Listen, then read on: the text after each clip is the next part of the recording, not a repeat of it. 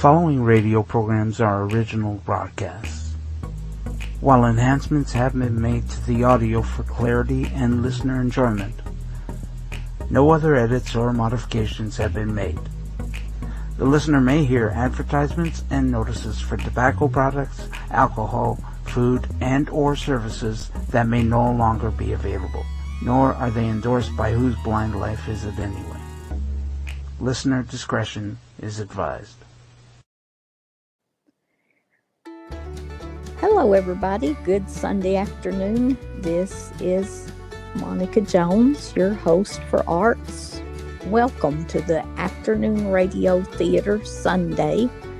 And um, I hope I've got a lot of good stuff lined up for you. So I hope you'll sit back and and uh, enjoy the show and give us comments, feedback. Um, if you want to try to find us, of course, I'm going to assume that if you're listening, you found us. but yeah, Victor, my cohort, I mean, my co host, he makes me do this every week. But I do um, not. and he doesn't even give me a hamburger. You can reach us on Facebook. Whose blind life is it anyway?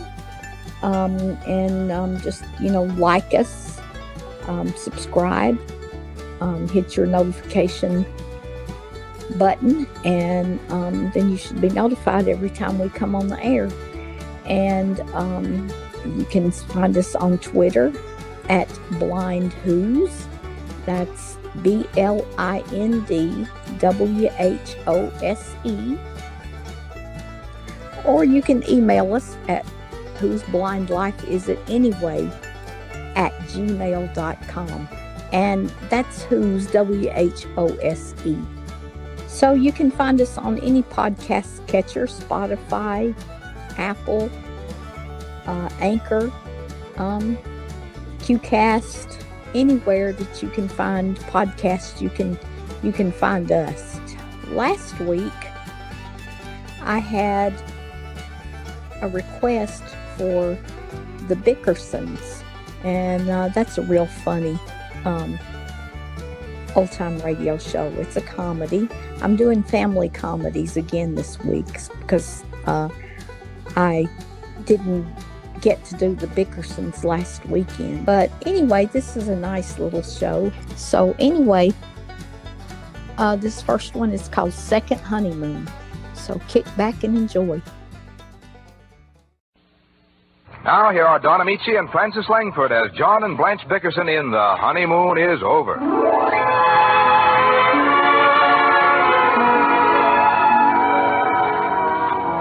Like most married women, Blanche Bickerson is a romanticist. Having talked poor husband John into taking her on a second honeymoon, three o'clock in the morning finds Mrs. Bickerson in the lobby of a small hotel at Niagara Falls.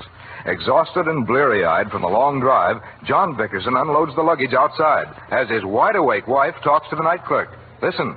It doesn't really matter about the room as long as we have a nice view of the falls. Yes, ma'am. I'll bet you don't remember me. No, ma'am. Well, I wouldn't expect you to with all the honeymoon couples you meet. I was here seven years ago. Is that so? Yes. Well, better luck this time. Oh, we're still married to each other. We're just having a second honeymoon. Do many people do that? No, ma'am. I wonder why. I wouldn't know, ma'am. Are you married? No, ma'am. Arthritis makes me walk like this. Would you please sign the register, ma'am? Oh, I'm sorry. Last time we were here, we had to wait two days for a room. We stayed in a motel in Buffalo. Here you are. Thank you. Is that Bickerson? Yes. Did I sign it right? Yes, ma'am. Mrs. John Bickerson and husband. Here's the key, room 318. There's the automatic elevator over there. We don't have any bellboys at night. Oh, that's all right. I'll go out to the car and get my husband. John! Where is he? He's not in the car. I wonder if he took the luggage out of the trunk compartment. Mm. Good heavens. The man is positively insane.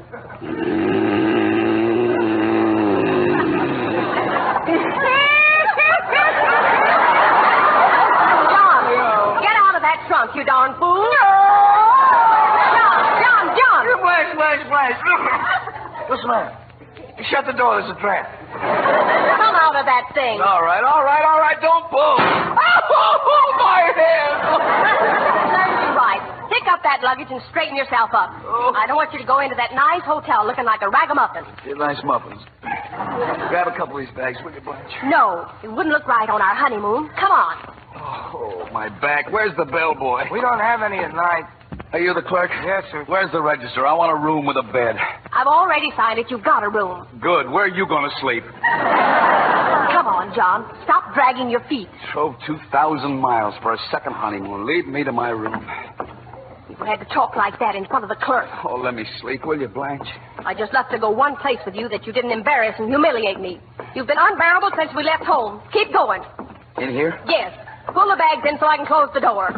No windows, no nothing. How much should I get for this broken down room? This is the elevator. Oh. The button or something and get it started. I can't keep my eyes open another minute. I was afraid this would happen. I hoped that going on a second honeymoon would bring us closer together. Can't get closer than this. Unless you throw the luggage out. Every time I want you to be romantic, you, you're so distant, John.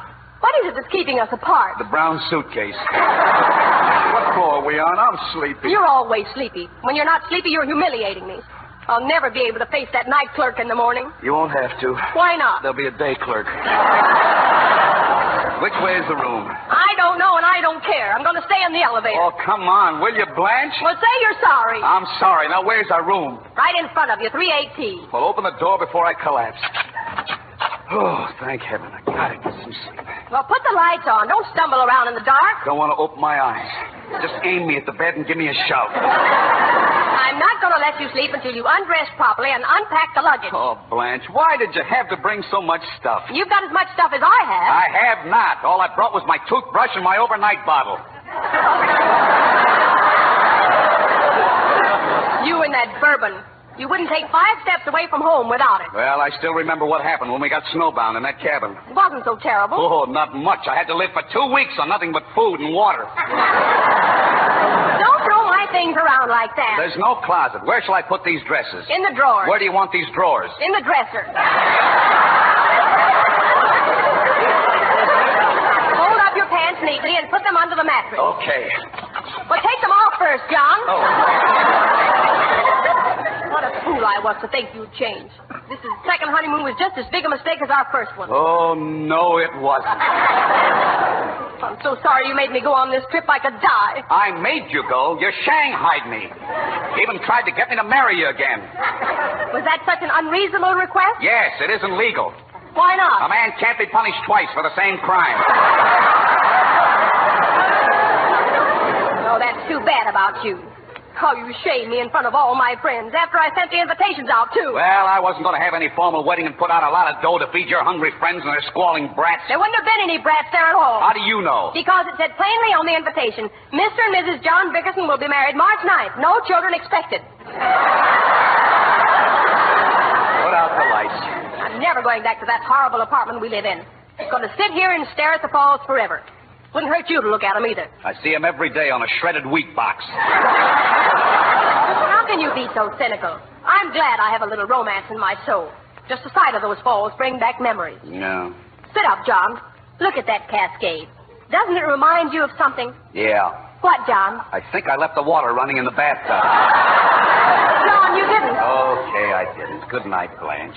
I never should have trusted you to lock up. Now I'm really worried. Did you close all the windows? Close the windows. You didn't leave any lights burning, did you? Hmm. Did you leave food for the cat? That's enough for a week. What did you leave him? A six pound tin of corned beef. Did you empty it into a plate? No. Well, how do you expect the cat to eat it? I left the can opener on top. Stop worrying about that cat. We should have taken all the animals with us. Poor little canary's locked in the cage. Cat can't get out of the house, and who's going to feed the goldfish? I'll bet they're terribly unhappy. Oh, they're not unhappy. They're having a fine vacation. They are not. They are, too. When I left, the cat was fishing. Where? In the goldfish bowl. And he was using the canary for bait. Oh, go to sleep. Canary and the goldfish are fine, and I wish that cat had dropped dead. Don't talk like that. I love that cat. When I get home, I'm going to enter him in a cat show. What for? He couldn't win anything. Maybe not, but he'd meet an awful nice cat. Please, will you, Blanche? I'm not sleepy. Why don't you sit up and talk to me? Blanche, people don't talk at four o'clock in the morning. You talked until five o'clock on our first honeymoon. Oh. You kept reciting poetry and telling me how beautiful I was. Do you remember what you said, John? No. You told me your love for me was like a raging inferno. You said you had a fierce fire blazing in your breast like a live coal. What happened to it, John? It's only a clinker now.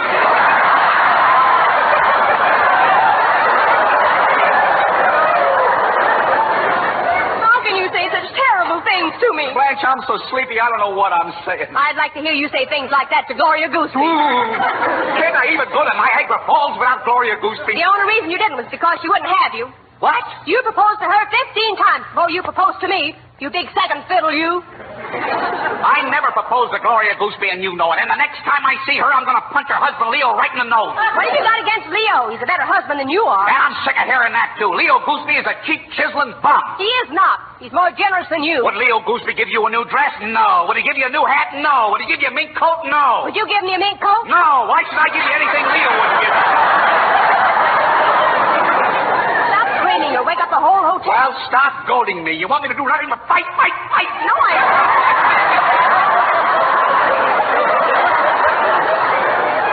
All I do is ask for proof that you love me, and you go into a tantrum. Blanche, what more proof do you want? I tell it to you a thousand times a day. I raise a new crop of freckles to spell out I love you. I painted it on all the Burma shave signs. Somebody's at the door, John. Honey. Honey.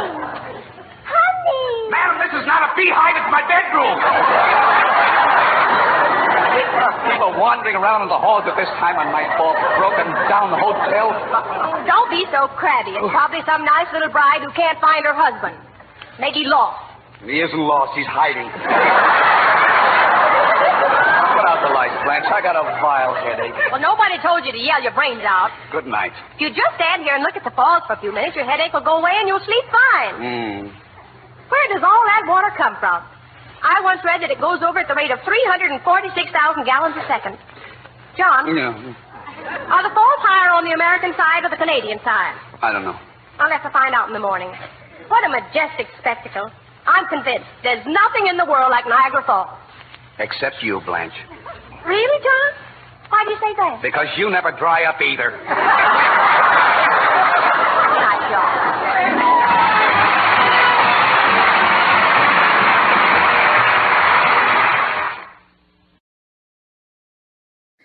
Okay. Did, did y'all enjoy that one as much as I did? Now we got one more we're going to do. Um, and the reason I'm doing two is because I just couldn't decide what I wanted to do last week. So I decided to stick two of them in here.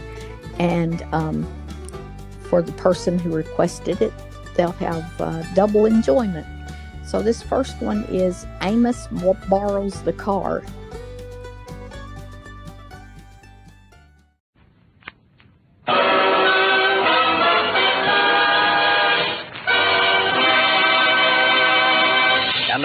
Don Ameche and Frances Langford as John and Blanche Bickerson with Danny Thomas as Brother Amos in The Honeymoon is Over.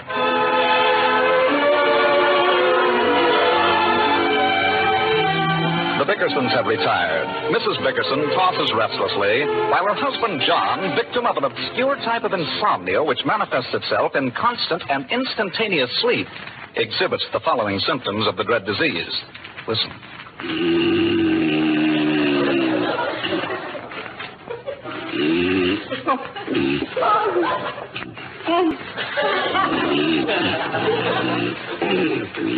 Well, I'm just not going to stand it another minute. John! John! Sit up. Come on, sit right straight upright. Take off that sleep shade.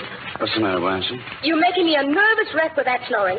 Oh, it's just your imagination. I never snore. John how you can have the audacity to... Mm. John! John! If you weren't snoring just then, what were you doing? Well, how do I know, Blanche? I was sleeping. Well, that kind of sleep is no good for you. Well, I love it. It doesn't leave you rested. I hope you haven't forgot that you start work at a new job tomorrow morning. Mm. Your last one, you, gave up because you were wide, weren't wide awake. enough. Blanche, I didn't give up my old job. You quit for me. It's a good thing I did. You weren't making enough anyway.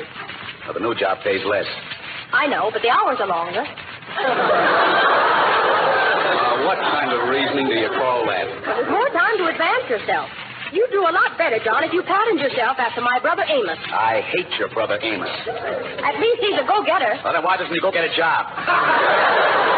He doesn't need to. Amos is a shrewd businessman. He can get things from people. Yeah, he got plenty from me, all right. You're just jealous. He makes good everywhere he goes. Even in the army, he worked himself up to a field marshal. He worked himself up to a buck private. You know very well we got word that they made him a field marshal. He was a private, and he was court-martialed, not field. Well, what's the difference? Court martial, field marshal. Ah, Did you set the alarm clock? yes, I set the alarm clock. What time did you set it for? Hmm. I wanted you to give yourself plenty of time, and from now on, you're going to eat breakfast with me before you leave. Okay. When you get it ready, just call me downstairs. Get what ready? Breakfast. It won't hurt you to prepare breakfast for both of us. Leo Gooseby does it all the time. He brings it to Gloria on a tray. Blanche, why don't you let me sleep? Well, I like that. I don't let you sleep. You can say that again. It's your own snoring that wakes me up and makes me wake you to stop it so you can get enough sleep so you won't be tired from sleeping the way you do. You can't say that again. Right, you can. Well, don't mix me up. I'm the one who never sleeps. I'm worried right now for fear you won't get up in time to go to work. I'll get up in time. I can dress fast. Your shirts aren't back from the laundry. Well, then I'll wear the one I wore today. You will not. You wear a clean one if you have to wash and iron it yourself. Okay. You say it now, but you won't do it. I will. You better do it now. Get up and wash your shirt. Go on, get up and wash your shirt. Blanche, are you out of your mind? It's almost four o'clock in the morning. Well, by the time you get through with the shirt, you can start making breakfast. Never heard of such a thing. You know how I have to wrestle myself to sleep, and when I finally do, you lie there just waiting to wake me up like some some jungle prowling alligator. Alligators don't prowl in the jungle. Well, what do I care? You'd wash the shirt quick enough if you were going to see Gloria Gooseby. I don't need a shirt to see Gloria Gooseby. I believe that. Now, don't you start cracking these things again. With that kind of bait, you'd be trapped every time, brother. Oh, Gloria Gooseby. I wish I'd never seen the woman in my life. So do I. You're not the same person you used to be, John. What's the matter now? Whenever you're alone with me, you just sit and mope. I don't mope at all. I'll bet you're sorry you married me. I am not. You never say you're happy.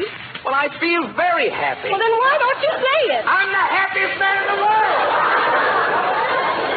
Now, are you satisfied? No, there's something missing, John.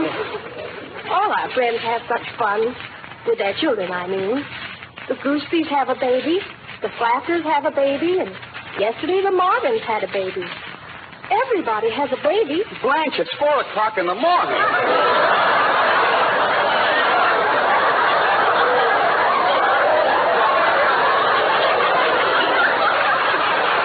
Such a beautiful little thing. Weighed eight and a half pounds. That's wonderful. They haven't decided on a name yet. I wonder if I could think of. I've got it. John, John, wake up. I thought of a good name. Go to sleep. I thought of a bad one. I'll phone them in the morning. Did you pull the stopper out of the alarm clock? Mm-hmm. Did you set it for six? Seven. That won't give you enough time. You have to be at work by nine. Plenty of time. I can leave here at eight fifteen. There's no train after seven. I don't need a train. I'm driving. I'm afraid you'll have to take the train. You're taking my car. It isn't here. Here's two. It's in the garage. No, it isn't. I lent it to Amos. Well, then I'll. You what? I lent your car to Amos. He wanted to go to the race. Blanche, no. No, you couldn't. Not my car. Don't get so excited. He promised to bring it back Tuesday. Tuesday, it's a new car. He can't drive it. He's got a license. Why did you do that? Well, he wanted to go to the racetrack, and he'd have to get up so early if he took the But it's all right for me to take a train, huh? It's all right for me to go without sleep.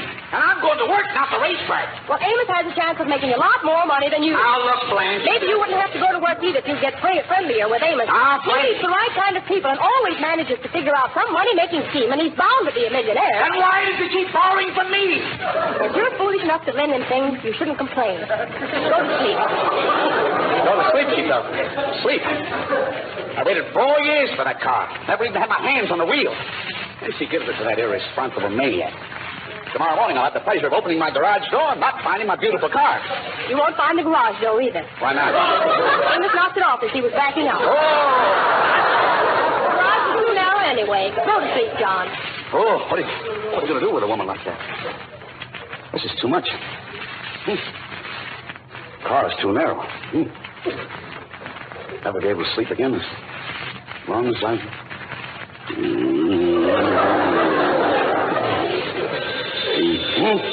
John, get up. Okay, okay. Feels like I didn't sleep at all. How do you shut this darn thing off? Where's the stopper? Put down the alarm clock. It's the phone. Oh. Oh, I knew it couldn't be the alarm because I just. Oh! Put the lights on. The lights are on. You've got the pillowcase on your head. Oh. Where am I? Hello. Jacko! Mr. Dana! Bob No, no, wait, Amos, Amos. Yeah? Where, uh, where are you? Where, where- where's my car? Can you stand the shock, Jacko? No. Hey, you know that thousand you lent me? Well, I went to the track and I got to worrying about it, see? So I made a few bets for you. I got $300 for you. Honest? You won that much? Oh, no, I lost. But, but the $300. Well, I was so worried about losing that I ran your car into a truck. And I sold it on the spot to a junk man. Oh, Amos, Amos, you didn't. Oh, yeah, I'll bring you the money in the morning. So long, Jacko. Amos, Amos. It's the end of the world. Turn off the lights, Blanche. I'm weak. Let me get back in bed. Why should one man have so much trouble? Oh! Oh! Oh! Right in the mouth. Oh! John, did you hurt yourself? What's the difference? I was going to have these two teeth pulled anyway. Good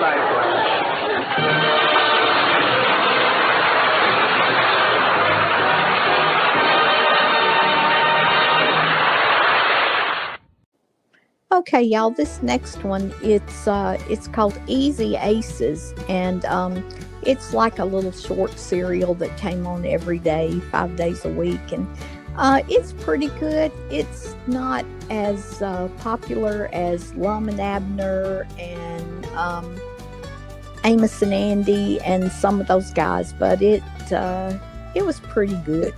Um, and uh, Jane, the wife, she's always into something kind of causing trouble or getting her nose out of joint or just plain being nosy. So, um, anyway, y'all enjoy. Ladies and gentlemen, Easy Aces.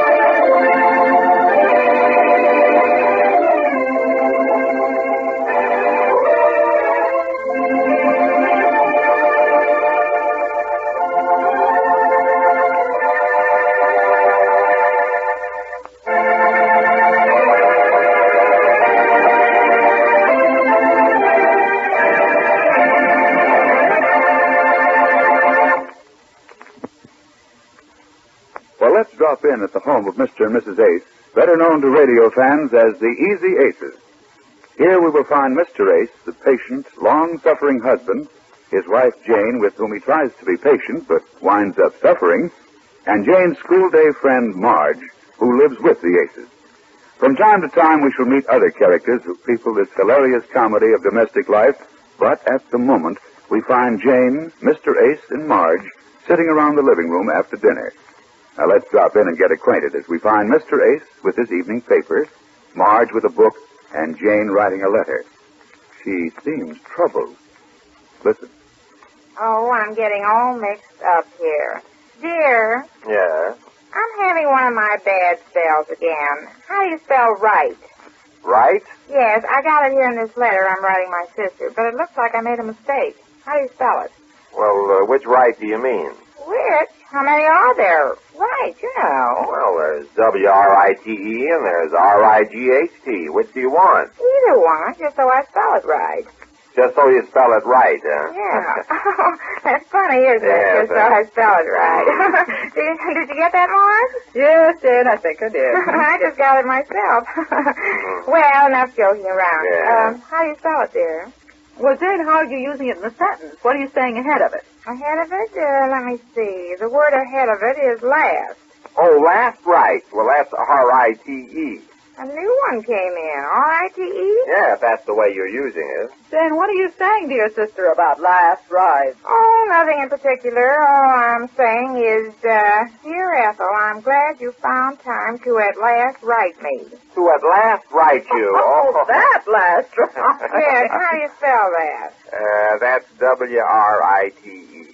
With a W? Yes, Jane. Dear, have you been telling me wrong on purpose? No, you said last right. I didn't know what you meant. Besides, you, uh, you shouldn't split an infinitive that way. Who did? You, you said to at last write you. To write is an infinitive, and you're splitting it with at last. You shouldn't do that. How do you like that? I asked him a simple question about spelling right, and that's what comes out. Oh. Isn't he disgusting, Marge? Yes, positively revolting. Look, Jane, you asked me this. I didn't start it. I said, how do you spell right? Marge, didn't I say, how do you spell right? You certainly did, Jane. That's all I said. That's all I want to know. I don't want to know about infinitives. I'm sure Ethel doesn't want to know about infinitives. I'm sure she doesn't care if I split them or chop them or make hamburgers out of them. Mhm. Sure she doesn't, Jane. Yeah, I take it back. I'm sure she wouldn't know an infinitive. What are you writing Ethel about, Jane? Oh, I'm writing to thank her for the book she sent me. Oh, yes, that book. Did you read it? Well, sort of. What do you mean, sort of? Well, you know, in a haphazard way, I, uh, I skipped. No, Jane. Why, Jane, shame on you. Yes, I did. I couldn't help it. It didn't start out good.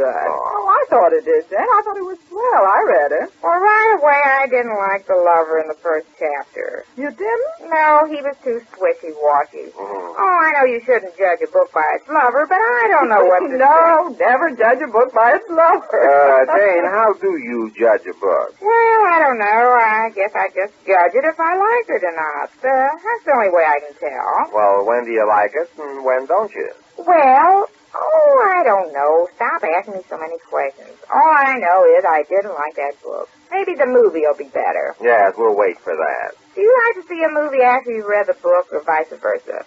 You mean, or read the movie after you've seen the book? Yeah. No, did I say that? Oh, I know what you mean, Jane. Personally, I like to see a movie after I've read the book, just to see if the characters are the same as I visualized them when I read the book. Beg pardon? I mean, I like to compare the movie with the characters as I pictured them when I read the book. Oh, I see what you mean, yes.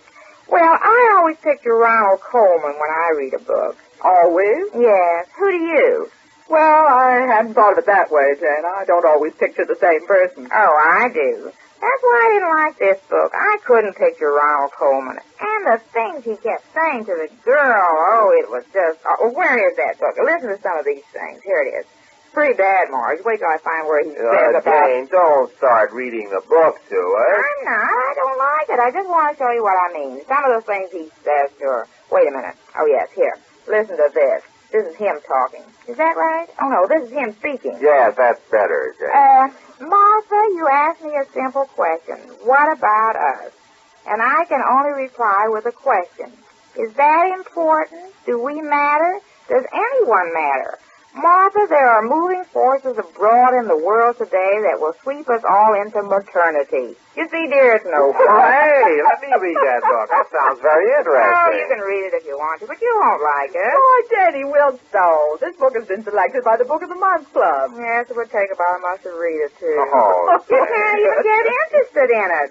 Oh, they don't write books like they used to, do they? Remember the books we used to read? Those were love stories. Why don't they write books like those? Books that make you cry and things like that. Uh, come down to my office. I'll show you some books that'll make you cry. Is that what you do down there? Read books all No, day? Jane. Uh, getting back to this book, Jane, uh, well, didn't you think it was well written? Well, written? You mean no split infinitives and things like that? Well, I Oh, mean, just a minute, Mark. You see how I learned, dear? Yes, Jane. Excuse me, Mark. Go ahead. Well, uh, I mean, this book has a message. Oh, if I want a message, I can call Western Union. Oh, I see. I'm not getting anywhere with you. Oh, but the books we used to read back home, Marge. Remember? Mm, vaguely, Jane. Oh, I don't. I remember every one of them. Remember the book we read called Marge? A book called Marge. Yes, we got her at the library after school one day. We took her because she was Marge's nameplate. My Oh, nameplate. Yes, the girl the story was about had the same name as Marge's. Mm. Don't you remember that book, Marge? Well, we read it together, and we both cried, except you. I read it twice. Don't tell me you don't remember that book, Marge. Oh, that was years ago. I'm afraid I've forgotten it. I'll tell you the story. Oh, couldn't you have said you remembered it? Mm, yes, it's a mistake now. Uh, yes, I remember it very well, Jane. Oh, you do not. What was the story? Well, it was a story about a girl named Marge. Yeah, that's it. I thought you'd forgotten it. Mhm. Wasn't that a story? That was a story. Not like this book, Moving Forces Abroad in the World Today. What kind of talk is that for a fellow with a girl? Especially when they're alone. Oh, they're alone when he says this to her, you know. Did I tell you they were alone? Yes, Jane, I think you did. Yes. Yes, they're alone, and that's the way he talks.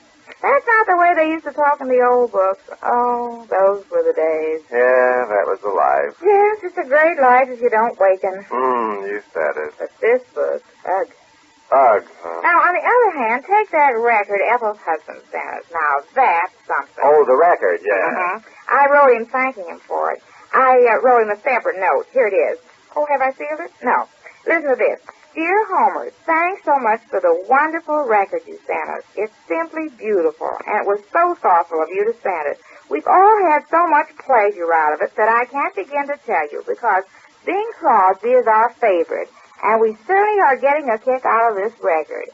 And you can imagine how much more we will enjoy it when we get a Victrola and play it. Oh, when we get a Victrola, we're really going to start enjoying it. Yes, Yeah. I thought it was very sweet of him to send Yeah. us. But I don't know how Ethel happened to pick a book like this, though. She usually sends us such nice things. Now, Jane, I don't think that's the right spirit. After all, it's not the gift, you know. It's the spirit in which it was sent. Oh, yes, I shouldn't have said that, huh? I should say you shouldn't have. No, I shouldn't. I'm sorry. But anyhow, it is an awful book. Oh, what's the use? Well, what's the use of kidding ourselves? Bing Crosby sings a song, and there's no moving forces abroad in the world. He just sings. I can understand that. But you can't understand the book. I certainly can't. I wish you would read it and see if you can. But you don't even read any books. Every night with that newspaper. Well, there are moving forces abroad in the world today that the papers are full of. That's Jane. what I mean. I don't see how you can read those papers every day. Well, I like to know the news, Jane. Oh, it's the same thing every day, only about different people. Mm. That's all you find in those papers. It down. Read this book. Dear, I want you to read this from A to finish. I want you to see if I'm not right that it's no good. Start reading it now. And I want you to read a little bit every night after dinner. Oh, that's my homework, huh? Yeah. oh, remember homework, Mark? Mm-hmm. Jane, you're in a reminiscing mood, aren't you? yes, aren't I? Remember how we used to do our homework real fast so we could read our books? That's when we read those beautiful love stories. Those lovers in those books used to say things to the girl that meant something. You mean when you used to think of him as Ronald Colman? No, in those days it was Ramon Novarro. Oh, Ramon. uh, Remember him, Mark?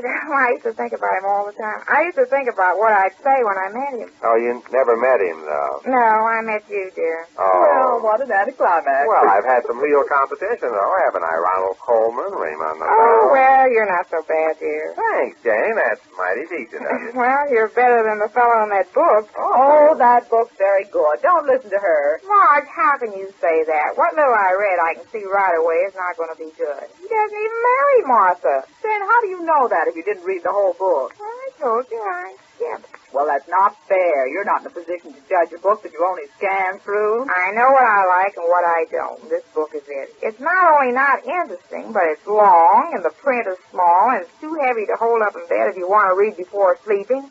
And oh, there's a lot of things wrong with the two humorous to mention. Outside of that, though, it's all right. Outside of what? I mentioned everything wrong. It's just no good. Well, I I guess I better get back to my letter. Yes, I guess you better. Uh, where was I? Oh, yes, it's W-R-I-T-E. Is that final, dear? Yes, Jane. Dear Ethel, I'm glad you found time to at last write me. All right, to write me at last. I didn't say anything. No, but I saw that tone in your eye. Now, don't bother me. I want to finish this. Uh, let me see How do here. you like that for starting an argument? Well, you did bring up the split infinitive. Yeah, well, did I know it was almost going to split up our home? Well, you should know better.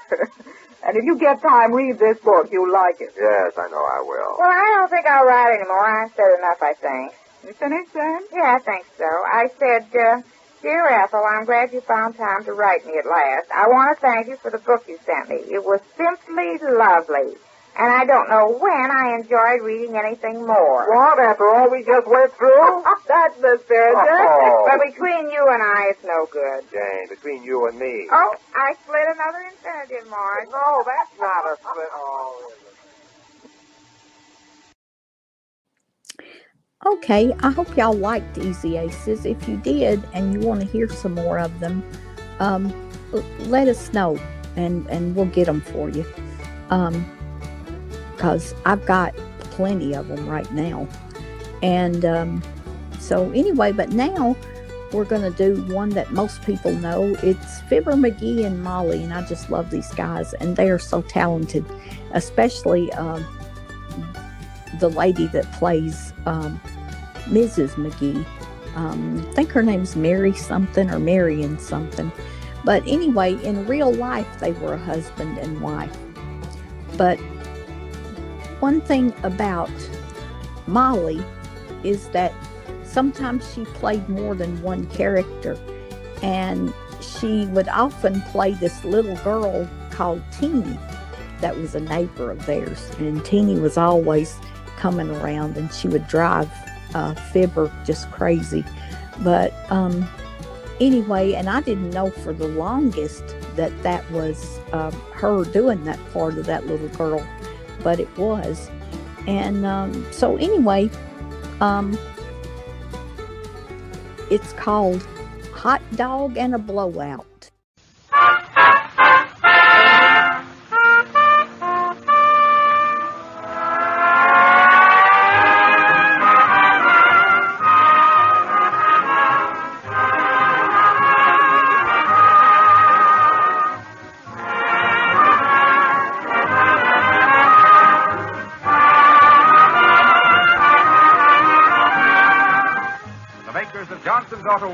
Wax present a shining half hour with Rico Marcelli's orchestra, Kathleen Wells, Ronnie and Van, and starring those nutty nomads, those two traveling, truth-tripping troubadours, Fibber McGee and Molly.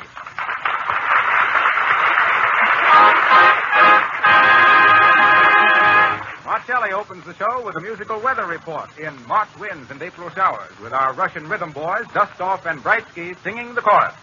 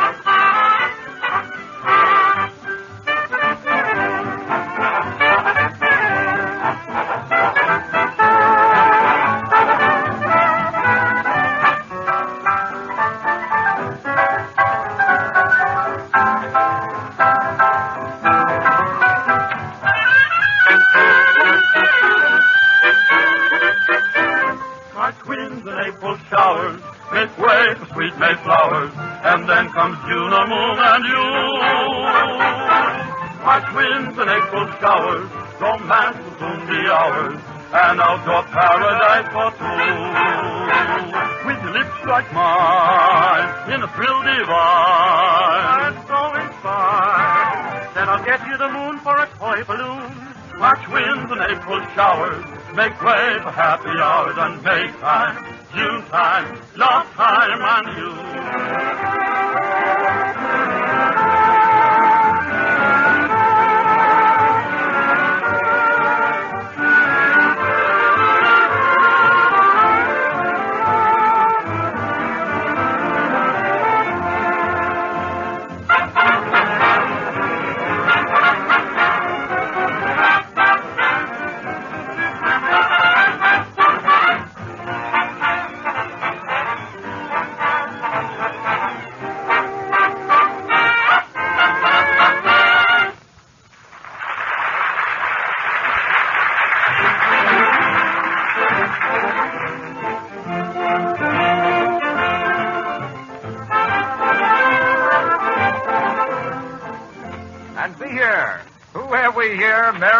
Meandering down the macadam in that jittering jalopy but Fibber McGee and Molly?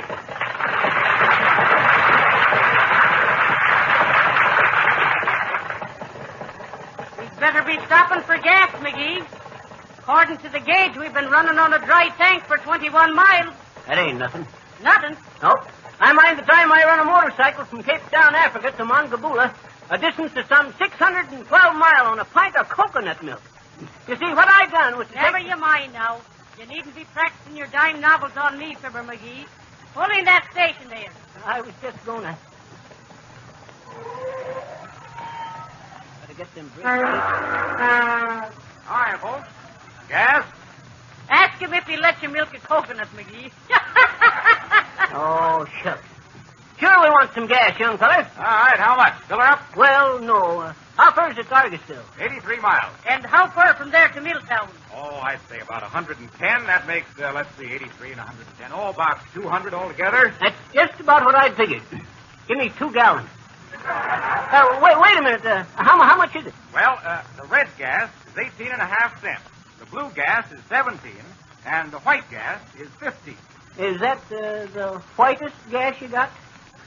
Mix up a gallon of blue and a gallon of red, mister. Purple's me favorite color. All right. All right. Say, uh, I hear there's a circus over in Milltown. You don't mean to be Yep, telling that's me- why we're going there. I used to own the big elephant they got in the circus there. Name's Myrtle. Myrtle, the gentle giant of the jungle. Real sweet elephant, Myrtle was. Sure. you must have read the poem. What poem? Why should the spirit of Myrtle be proud? Remember? Quit interrupting, Molly. This young fellow asked me to tell him about Myrtle, didn't he? No. Well, sir, I brought Myrtle over to this country in 1916. He was just a kid then, only 116 years old. Is that so? Yep. That's why I want to go see her again. See if that busted leg is healed up okay. Busted leg? I never heard of an elephant breaking its leg. First case I ever heard of myself. You see, it was like this here. We was into Wheeling, West Virginia one chilly day with a carnival. Kind of silly con carnival, you might say. Well, sir, the first day we had a, a street parade. A parade? Sure. McGee parade, Myrtle wouldn't step on him. Say, whose elephant was this? Yes, sir. We had bands, calliope, animal cages, and 47 clowns. Including yourself. Including... No. I was an elephant tender, known into the profession as a bull bulldog. no argument. Now, listen, Molly, if you're Well, going to... well, what happened then, sir? Well, sir, as I was saying, I always rid on to Myrtle Ted on account of because she was kind of nervous and scared. Particular was she scared of mosquitoes and moose. Moose. Right. Mouses. All elephants are scared of moose. I mean, mouses. Well, sir, there we was.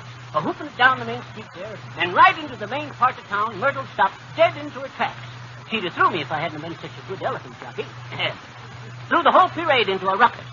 Lions was roaring and folks was shouting, and Myrtle, Myrtle, reading the signs, knew they was going to be rioting. I never knew elephants could understand it. Understand what? Reading and rioting. Well, sir, most everybody ran into a movie theater till I could get Myrtle under control. Well, was there any damage done? Only to the truth, mister. Oh, not much. A candy store was wrecked when Myrtle went through the window. Funny thing, too. On her way through, she had four pounds of chocolate caramels, and we had to drill her trunk out next day with a three-inch reamer. But there wasn't much damage done. Fruit stand dumped over, three automobiles standing there, and, and two of them got scratched up, but the t'other one uh, had Johnson's auto wax on it. I kind of slipped that one in there, didn't I? but Myrtle's leg was the main thing. Well, how was her leg injured? You mean how she come to bust it? Yeah. Well, you see, on her way out of the rear of the candy store, she had to go through a pool room. And that's how she got behind the eight ball, I suppose. As I was saying, as she was going through this here pool room, she seen them billiard balls on the table there and give 'em a kind of a curiosity sniff, just in passing. And, brother, will you believe me? In them innocent little ivory billiard balls laying there, she recognizes her cousin Elmer, which had been kidnapped in 1678. You don't say. I do say. Well, sir, in revenge for Elmer, she give the table a boot with her leg and snap. Busted the leg right at the cow. You mean the calf, McGee? No, the cow. Too big for a calf. so that's why we're going over to see Myrtle, boy. Uh, how much owe you? 36 cents. Thank you. Uh, but listen, sir. You didn't explain what uh, confused Myrtle in the first place. Confused? She wasn't confused, boy. Myrtle was just bubbling over with happiness. that's all. For why, McGee? Well, sir, as the parade was going down the street, all the folks leaning out of their windows and waves their hands. And with all them palms fluttering overhead, Myrtle thought she was home into her own little jungle again. Be seeing you, sir.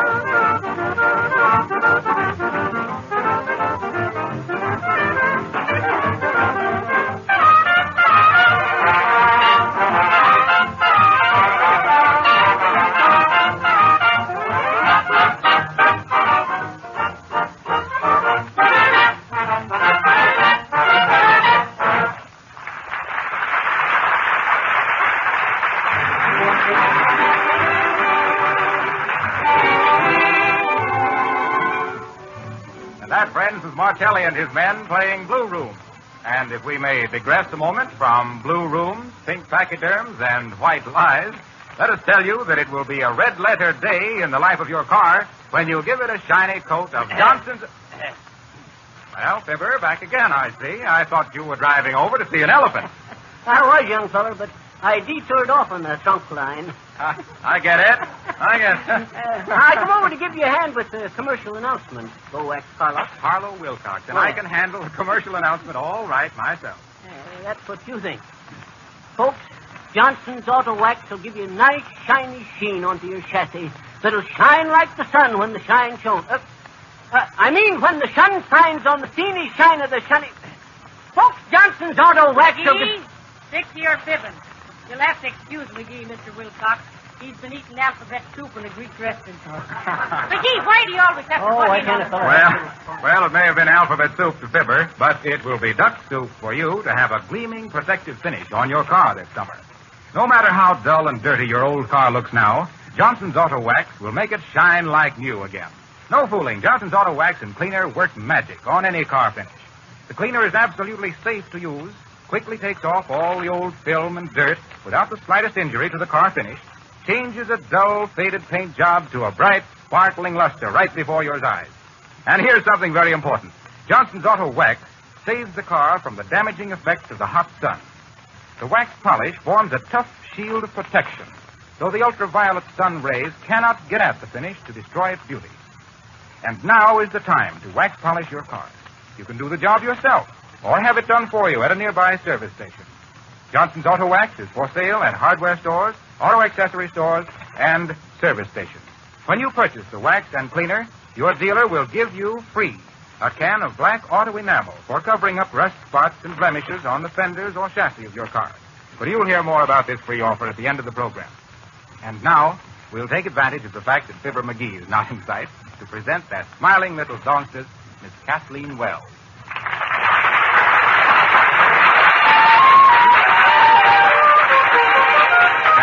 Going to sing every day.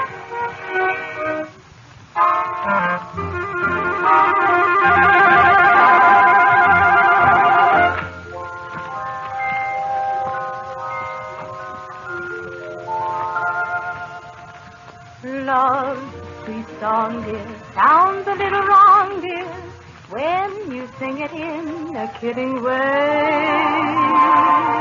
Though I'm mighty frivolous and flighty, honest I'm not fooling when I say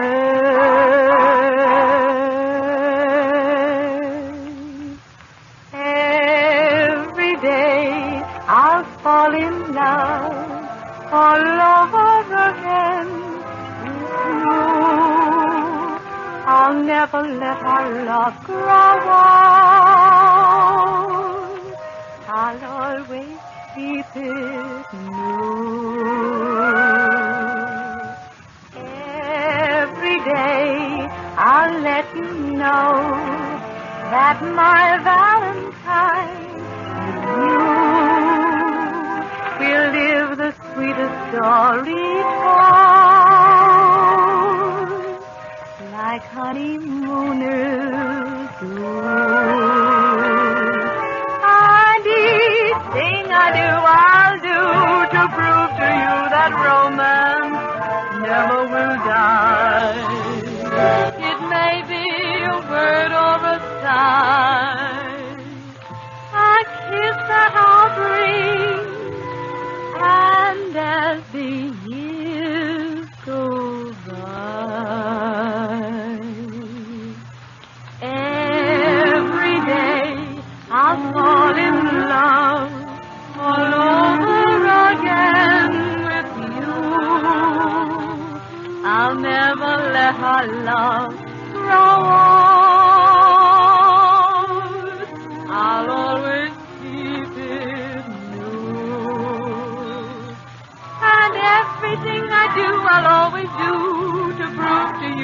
romance never will die.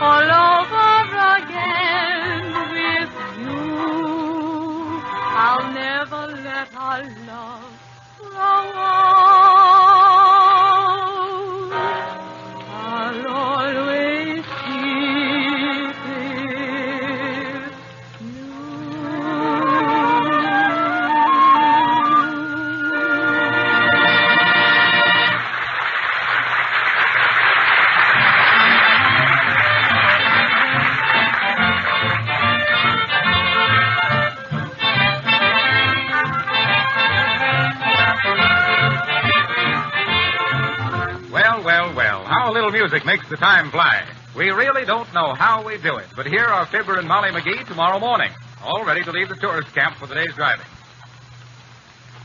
Fibber McGee, where have you been? Uh, who, who, me? Well, who do you think? Henry VIII? Yeah, what? Don't be trying to change the subject. I want to know where you've been all morning. Do you think we'll get any place lying around the tourist camp all day? Lying around. Shucks, I was just telling some folks over there how me and Mike McGillicuddy built that there dirigible submarine and sent That's it off. what I says, lying around the tourist camp. I got you there, McGee. now, where have you really been? Just over to the hot dog stand there to get me a hot dog. Oh, a hot dog, is it? Yeah. You got a pretty big appetite for hot dogs all of a sudden, seems to me. Well, they're real good hot dogs, Molly. big and shiny, like they've been all polished up with Johnson. And never you mind the advertising. Okay, okay. But say, Molly, there's a real pretty gal behind the counter over there. Sweetest big violet eyes. Oh, what girl is it? And with big violet eyes. Yep. She, uh, it's too bad she squints. Well, I'm ready to start any time you are. Well, that's lovely. You're ready any time I am. Yep. And I've been ready all morning. Did you check the tires, McGee? Betcha. I kicked every one of them. How about that one on the off hind side there? Looks a little lumpy to me. If you put that new inner tube in wrong like you done... Now, now, now, now, now, Molly, don't you tell me how to put in inner tubes. Wasn't I the fastest and best tire changer at the racetrack at Indianapolis on the 4th of July? They don't race on the 4th. It's on Memorial Day. Of course. That's why they call it Memorial Day. In memory of me breaking the record changing tires for Steve McSpud. Uh, why, I mind the time... Never you mind now. I want to know about our tires. What makes it so lumpy? Look at it. Well, you, you, know, Molly, we, we come over one of the highest mountains in these parts yesterday. And so what? Why, Molly, you, you know mountain air is bumpy, don't you? Remember, I pumped up that there tire right onto the top peak Oh, there. for the... And who told you that mountain air was bumpy? Air is air, and hot air is McGee. It's a well-known fact, Molly. As I was flying an airplane once over the Sangahoopus Mountains, the radio operator says to me, he says, pilot, he says... Pilot? assistant pilot, he says... Assistant pilot? Go away, he says. Have you noticed how bumpy this here mountain air is, he says? And I says to him, says, McGee, I don't ride a mile from this spot till I know for sure that that tire is all right. So don't be wasting air that might be needed. Okay, okay, I'll, I'll look at it. Uh, you, you wouldn't care for a hot dog, would you, first? No, I wouldn't. And suppose you keep your face out of the hot dogs long enough to face some cold facts. Shucks, I'd, I'd kind of go for a hot dog myself right now. Go on with you. if you had three more of them things today, you, you wouldn't be able to set the car for wagging your tail. now get busy. McGee. Oh, okay, I, I just thought I'd uh, What was it you wanted me to do? Get some oil? No, forgetful. Check up on that bad tire. you don't mean that bad tire. You mean the worst of the bad tires. Don't be stalling for time. Okay. This here one. Uh, hey, you mean this one? Boy, shucks. It's as solid as the rock of Gibraltar. Gibraltar, ignorant. The G is soft, like that tire's going to be when we're ten miles out on the road. Don't you worry about that tire, Molly.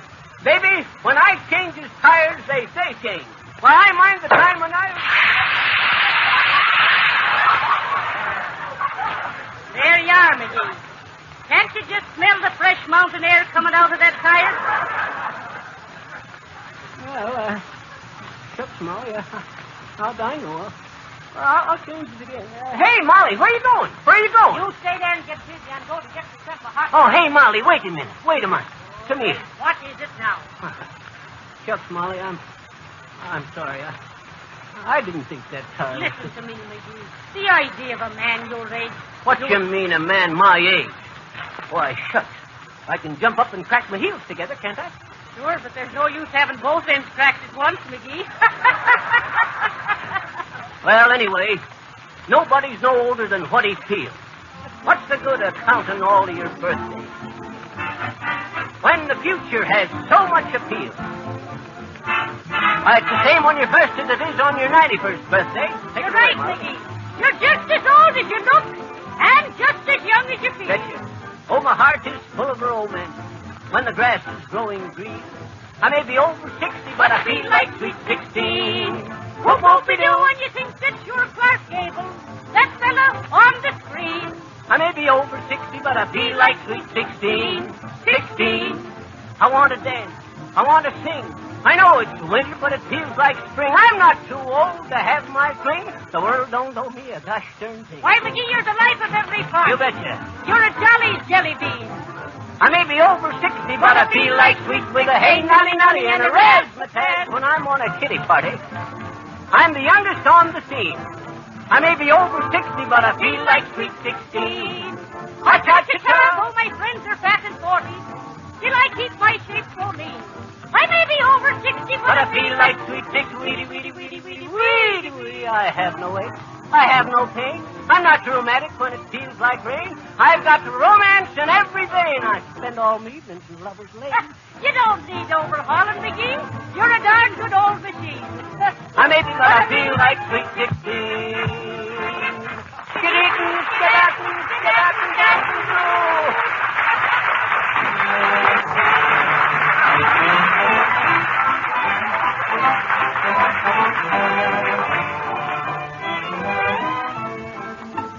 And that was that, with a Hey Nonny Molly and a Fibber McGee, from which we go into a number by Marcelli and the trio, in which the losers are all winners. Lost the rhythm, lost the music, lost the man. Take it, Rico.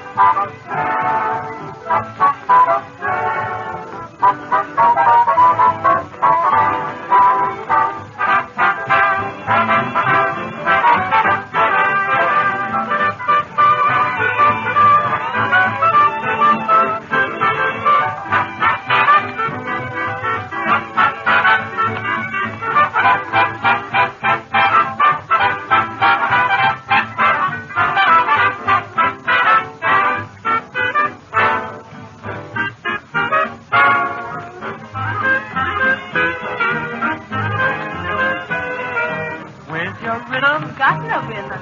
Where's your music? Got no music. I lost my rhythm and I lost my music when I lost my man. Where's your ambition? No ambition. No ignition. No, sir. There's no show. It's only intermission when you've lost your man. Why don't you try dancing? Well, my dancing don't mean a thing. You were a hot singer. But what singer can sing her song without a song to sing? My rhythm, Indeed you do.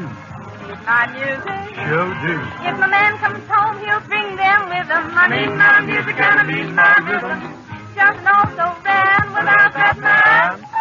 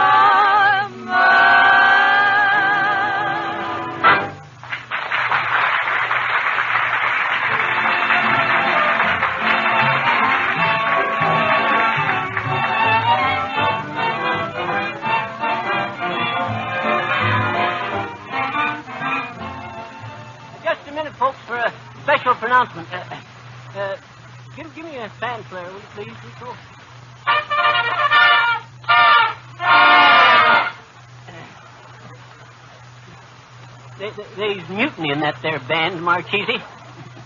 Listen, folks, me and Molly has got room into the back seat of our car for three of you folks that's listening in. All you got to do to apply for the ride is... Hey there, clean old wax car, who are you pushing around? Harlow Wilcox to you, and Oh. I'll take this announcement. Ladies and gentlemen, you probably wouldn't even apply for that ride, remembering the state of Fibber's tires.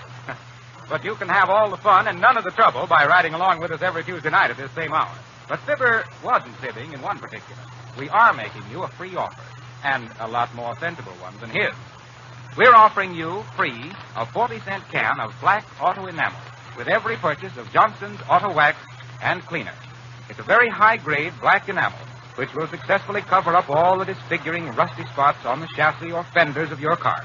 A brush comes right with the can of enamel, so you'll find it very easy to apply. Ask for Johnson's Auto Wax and Cleaner at your hardware store, service station, or auto accessory store. The combination costs only 98 cents, and you get the 40 cent can of touch up enamel free. Remember, Johnson's Auto Wax will keep your car young and beautiful, protect it from the ultraviolet rays of the sun, and greatly increase its trade in value.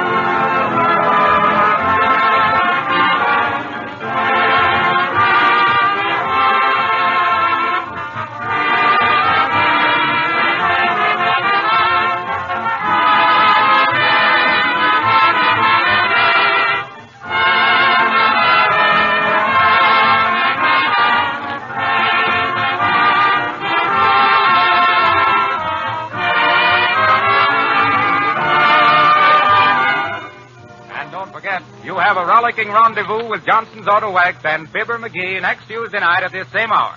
Your announcer is Harlow Wilcox. I hope. Good night.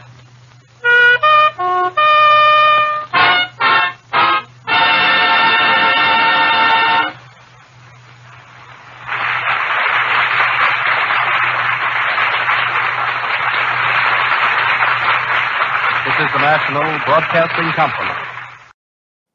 Okay.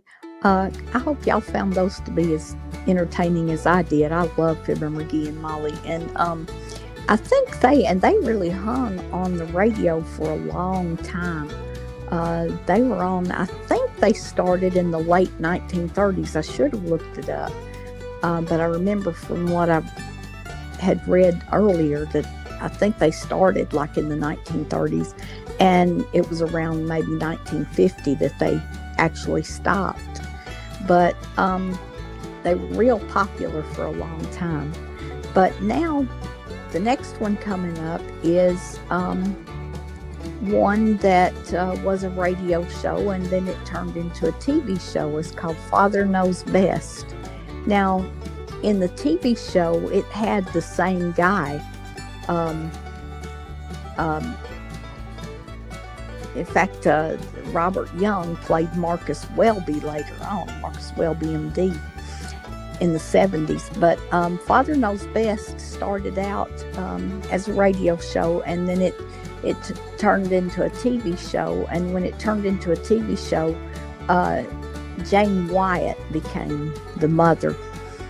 But um, anyway, uh, for those of you who watch Father Knows Best on Antenna TV, you can tell me which one you like best the radio show or the TV show. I tend to like the radio show the best, but that's just me. But I do like it. But anyway, uh, here we, it's called The Elusive Card Game.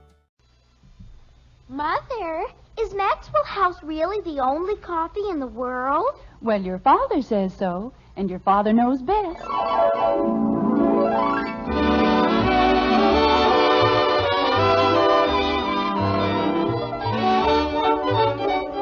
Yes, it's Father Knows Best, transcribed in Hollywood, starring Robert Young as father.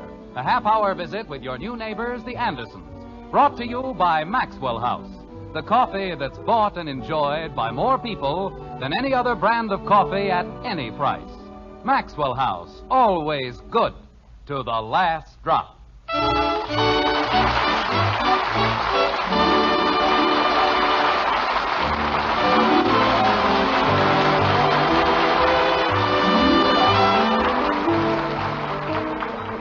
In every family, there are special days. Days which, though simple, will live forever in our memories. There's the day Junior had his first haircut, the day Dad backed into the garage door, or the day Mother didn't back into the garage door.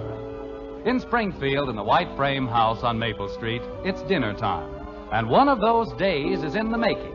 It will be known as long as an Anderson remains as the day Father received the Christmas bills, like this. It's outrageous, that's what it is. The most outrageous thing I've ever seen in my entire life. Pass the potatoes to your father, Betty. Yes, Mother. Potatoes, Father. Uh, thank you. It's gotten so that Christmas isn't a period of joy and celebration. It's a plot to collect all the money overlooked by the government. I've never seen such an assortment of bills. Kathy, won't you please eat your dinner? But I have to watch Daddy. I'm sure he'd much rather you ate your dinner. But I want to see the steam come out of his ears. The what? Well, Bud said when you saw all those bills. Holy cow, Kathy. I didn't mean it really would. I was just, you know. Sure was cold out today, wasn't it? Well, for certain people, it's going to get warmer. Much warmer. Now the bread, please. Here you are, Dan. Thank you. Say, Dad, Look at this. Seventeen dollars and seventy cents for mukluks. Now what the devil are mukluks? The knitted slippers, dear. For seventeen dollars and seventy cents? That's for six pair, Jim. I sent them to my sister Kathleen and her family. Oh, fine. And what did she send us? Five napkin rings painted by hand in the kindergarten of a school for backward children. Jim, that's not the proper attitude to take. Oh, it isn't, isn't it?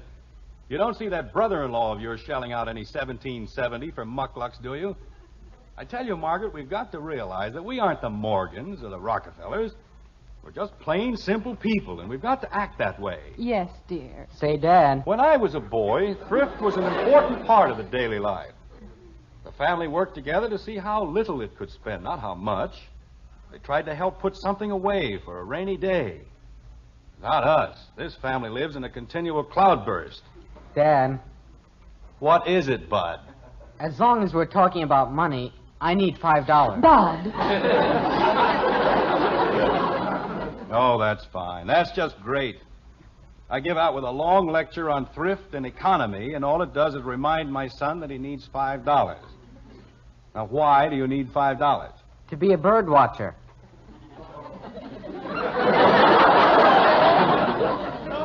A what? A bird watcher. You watch birds. I wouldn't care if you watched elephants. Why does it have to cost five dollars? Well, you have to buy a manual. It tells you how to watch.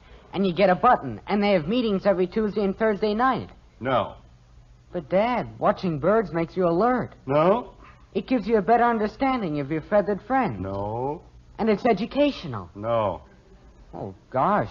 You certainly want me to be educated, don't you? Yes? Then I can go? No. Oh.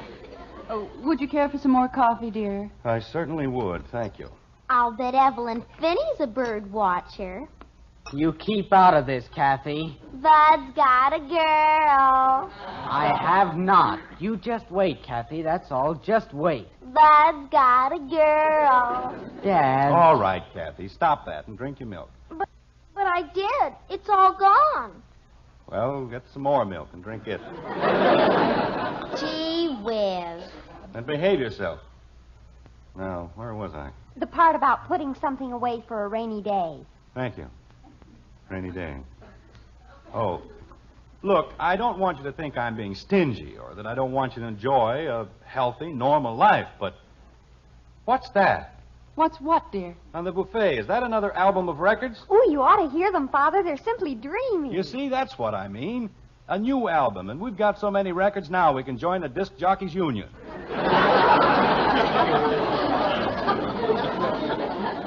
Do disc jockeys have a union, Daddy? How do I know? Well, you just said I that- said if they had a union, we could join it. Why? Because we have so many records. Are you going to be a disc jockey, Daddy? No, I'm not going to be a disc jockey.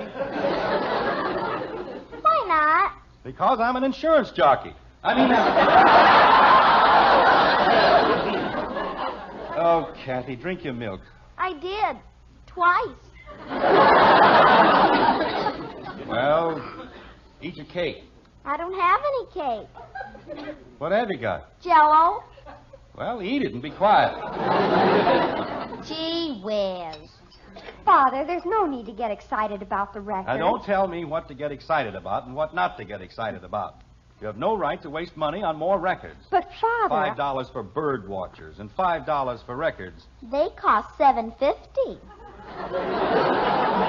Seven fifty. Betty Anderson, you mean those records cost seven dollars and fifty cents? Yes, Father. Oh, but... that's fine. Just fine. We've got records you haven't touched in five years, but they're no good. You've got to buy new ones for seven dollars and fifty cents. But, Father. When I was a boy, I couldn't buy a new record till the old one wore out. But, Father. I played Dardanella so long the fuzz on the turntable came through.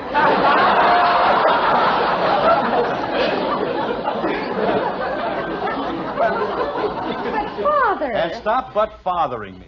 You have no right to waste $7.50 on records. But, Father, I didn't. I borrowed them from Janie Liggett. I don't care where you got them. You have no right to. Oh. well, uh, where was I? A rainy day, dear. Page two.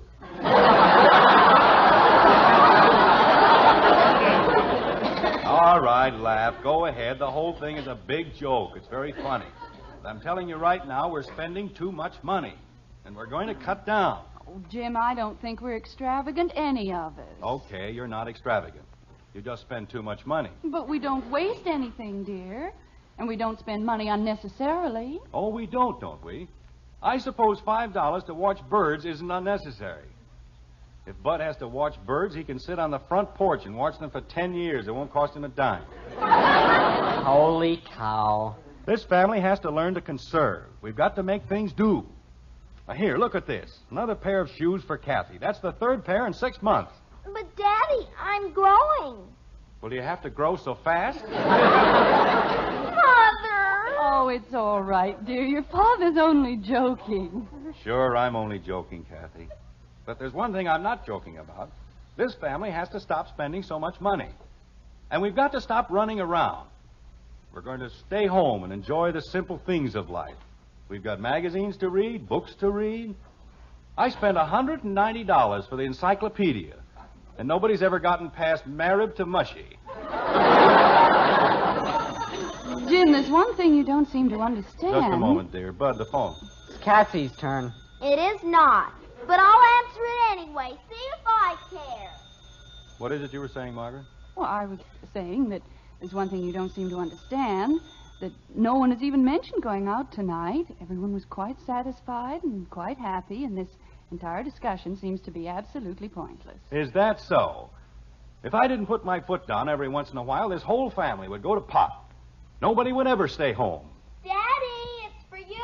Thank you, Kathy. Mr. Smith, Daddy. Thank you, dear. Hello, Heck. No, we were just finishing our dinner. The drugstore? Well, I hadn't thought about going down there, but. Pick up cards for what? You mean the game is tonight? Oh. Well, uh. Look, Heck, uh, maybe you'd better not figure on me for tonight. Well, frankly, I forgot all about it, and I got myself into a situation here. Yes, I know, Heck, but couldn't you get George Phillips? Out of town, huh? Uh, just a minute, Heck. Kathy, there's somebody at the door. Okay. Sorry, Heck. Well, look, there must be somebody else you can get for the game. There isn't, huh? Well, uh, I'll do whatever I can, Heck, but uh, it's going to be tough. Okay. Okay. But if I'm not there by eight, well, uh, you'd better call me. Okay, Heck, I'll see you. Ye gods, the things I get myself into. Is there anything wrong, dear? No, nothing wrong. Let's see. Um, what were we talking about? Nobody goes out tonight.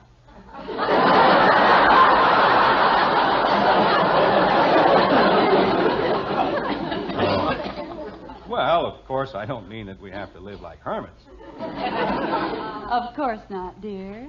There are circumstances when it will be necessary and proper for us to spend an evening away from home. A special picture that we won't want to miss, or a meeting, or uh, uh, something. You're so right, dear, but after that long lecture you just finished, naturally you don't mean tonight. Do you, dear? Oh, no, naturally, not tonight. we, uh, we'll all spend a quiet evening at home tonight. Daddy, Yes, Kathy? Daddy, may I please have a dollar and a quarter? You certainly may not. But, Daddy. You see, Margaret, that's just what I meant about discipline. This entire discussion about thrift and economy was absolutely wasted. Everything I said went in one ear and out the other. I spent 15 minutes explaining that we had to take it easy, that we had to cut down on our spending, and what happens? As soon as I stop to take a deep breath, Bud needs $5 to watch birds, and Kathy needs a dollar and a quarter. Now, why on earth do you suddenly need a dollar and a quarter? To pay the paper boy.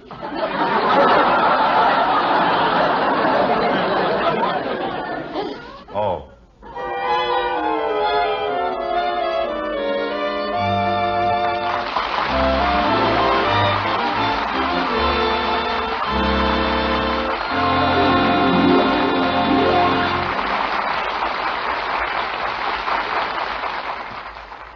You know, for all his talking, Father wouldn't think of doing without that paper. It's one of those things that means so much to every day that comes along. And something else we count on, you and I, day in and day out, is coffee. I mean, really good coffee, like our Maxwell House. Coffee you sit down to and enjoy, cup after cup. That good to the last drop flavor. You won't find it in any other coffee. No coffee but Maxwell House. And as you'd expect, there's a very real reason why. It's a recipe, the only recipe there is for that good to the last drop flavor. It's mighty important, that recipe of ours. Because the flavor of the coffee you enjoy depends on the blend, the kind of coffee's in it, and how they're put together. Now, coffee grows in many different varieties, and you can blend them in all sorts of ways. But there's only one way, one recipe for our famous Maxwell House flavor. And when all's said and done, it's this recipe of ours that makes the difference. The big difference between just another coffee and the wonderfully good flavor of America's favorite brand. It's a difference you'll taste for yourself the very first time you pour a cup of our Maxwell House coffee. And I hope you will, tomorrow. Hope you'll start enjoying the coffee that's always good to the last drop.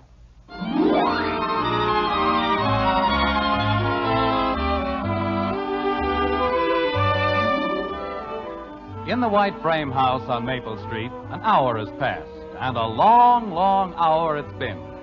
For Jim Anderson, the minutes have dragged by in endless procession.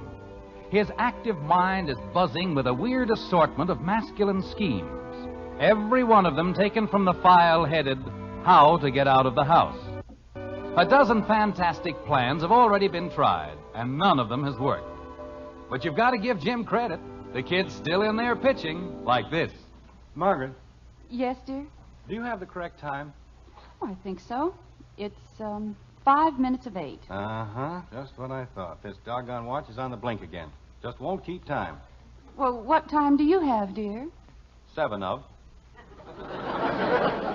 Why, Jim, that's a difference of only two minutes. Only two minutes. Margaret, do you realize the things that have happened in two minutes?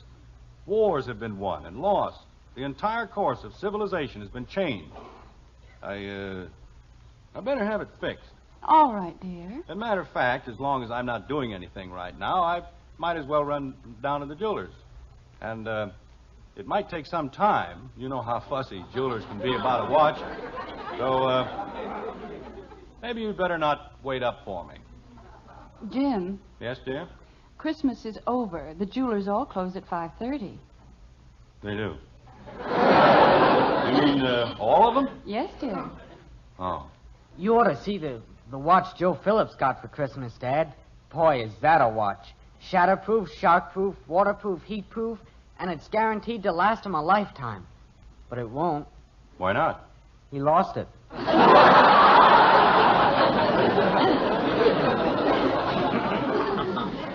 But instead of making bad jokes, why don't you go upstairs and do your homework? That wasn't a joke, Dad. You can say that again. You mean the whole thing? Bud. go upstairs and do your homework. Okay. You, uh, you wouldn't want to help me, would you? That's right. Yeah, I, I sort of figured you wouldn't. Well, I'll see you later. Margaret, uh, I think I'll go out for a little walk. Why, Jim, it's snowing. Well, there's nothing wrong with a little snow. Does a man good to get out in the snow once in a while. The air crisp and clear, the ground all white and peaceful. Jim Anderson, you're not going to tramp around in the snow at your age. I have enough to do without taking care of a sick husband. Uh, And stop pacing up and down the room like a caged lion. Father, yes, Betty? I'll play checkers with you if you like. Thank you. But I'd rather see you doing your homework. Oh, I don't have any homework. I finished it this afternoon.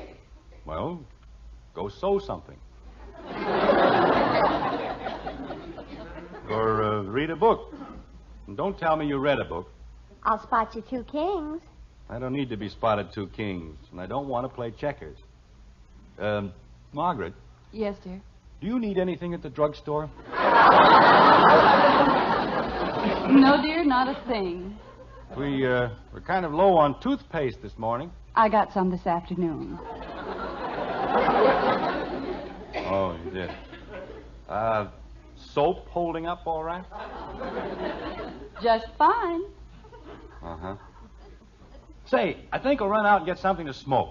Yes, sir, that's just what I'll do. Jim, Yes, Margaret? I bought you a carton of cigarettes this afternoon, and there's a whole humidor full of pipe tobacco. I. Uh, you know, it's a funny thing, but I just feel like smoking a cigar. Jim, I didn't know you smoked cigars. Well, of course. After all, there's nothing like a good cigar. You know what Rudyard Kipling said? A woman is only a woman, but a good cigar is a smoke. Yeah, I'll get it. Uh, Jim, be careful. Oh. oh! Who the dickens moved the lamp over to this side? Oh, Jim, how could you? Well, how do you expect me to keep track of where the lamps are if you keep moving them around all the time? Anyway, well, I'm sorry, Margaret. I was just. The phone's ringing. Betty, be a good girl and clean up this mess, will you? All right, Father. And don't worry about the lamp, Margaret. We'll get it fixed or something. A good lamp. Just look at it. Six lamps right in your way when you're in a hurry. Naturally, they get knocked down. Hello? Uh, hello, Heck. What do you mean, am I still here? Of course not. I left for your house 20 minutes ago. Heck, I'm doing everything I can. I can't do it, Heck. I can't just walk out. Because I can't, that's why. I am trying. Well, stop worrying about it. I'll figure something out. Okay. Uh, yeah, call me later. So long. Who is that, dear?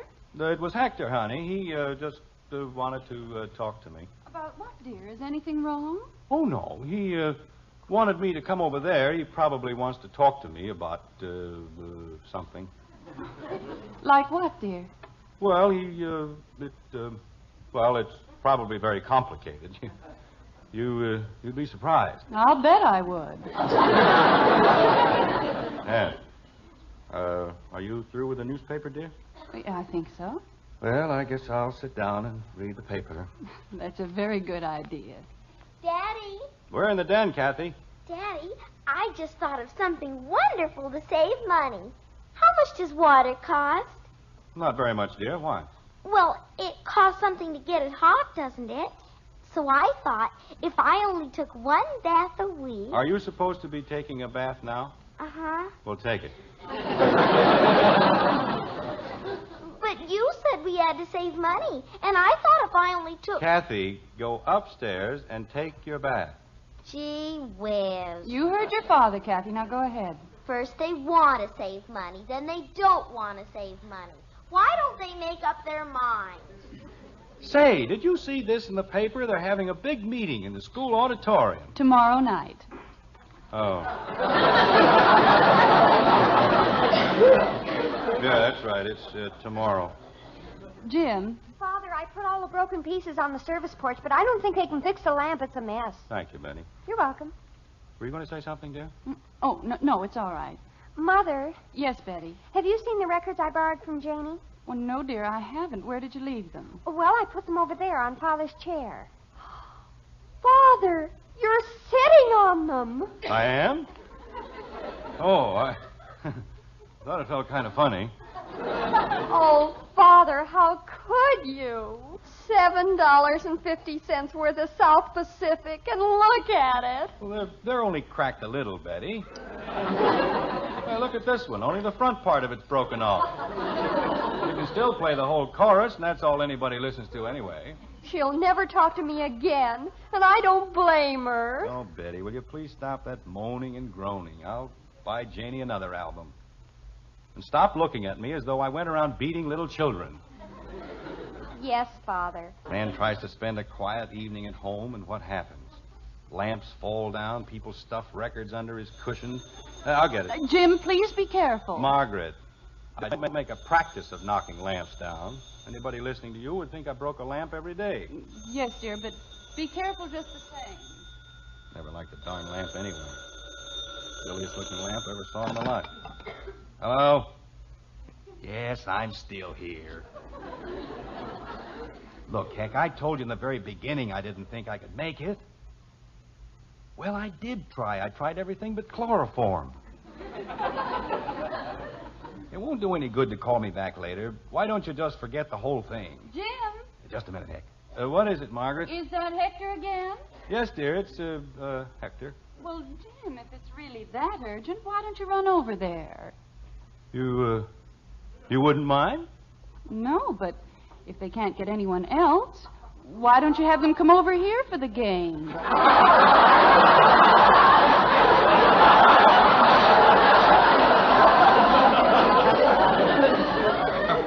Uh, the game. Over here? Well, there's no reason why they can't play poker here. Uh, there isn't? Of course not. Oh. Well, uh, say, heck, how about playing over here? It would, huh? Well, fine. Oh, of course not. Margaret won't mind at all. Okay, see you in a little while. Goodbye. Margaret, Yes, Jim. I, uh, well, you see, I'd forgotten all about this date I had with the boys, and, uh, well, I told them to get somebody Just else. Just a moment, but, dear. uh, Bud. You want me, Mom? Yes, dear. I want you to go to the delicatessen. Okay, I'll be down in a minute. Why does he have to go to the delicatessen? Well, you'll be busy getting the card things ready, dear, and there isn't a thing in the house. We'll have to serve something. Well, it doesn't have to be anything elaborate. Oh, no, but we'll need a few slices of ham and some liverwurst and bologna and cheese, a few loaves of bread, potato chips, pickles. Why do we need pickles?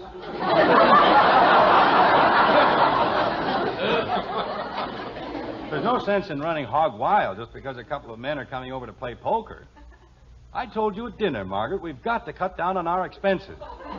All right, dear, no pickles. After all, Father knows best.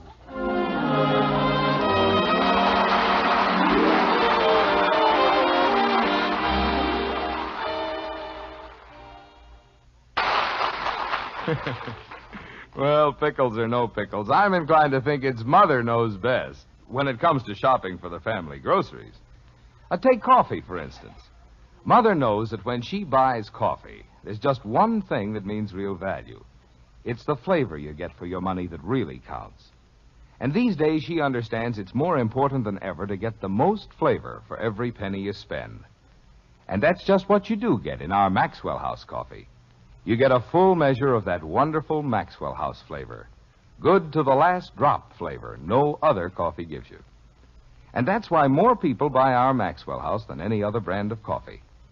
So when you put out good money for coffee, be sure you get the most in value, in flavor and freshness. You always will when you open up a pound of Maxwell House, the coffee that's always good to the last drop.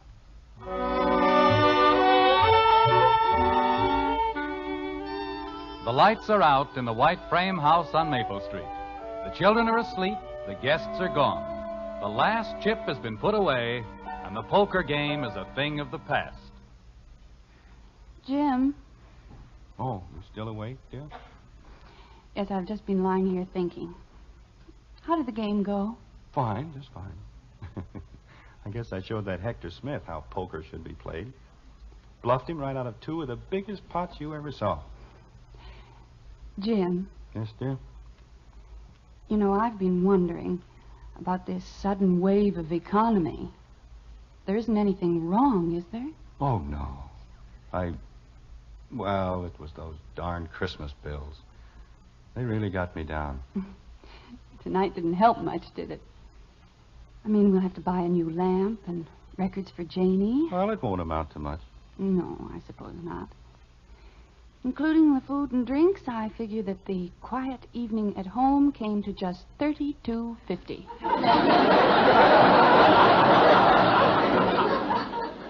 Thirty-six fifty.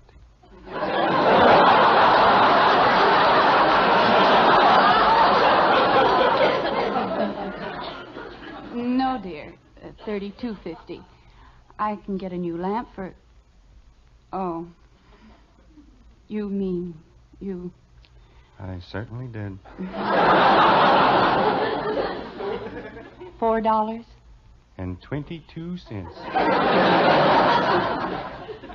Good night, Mark. Good night, dear.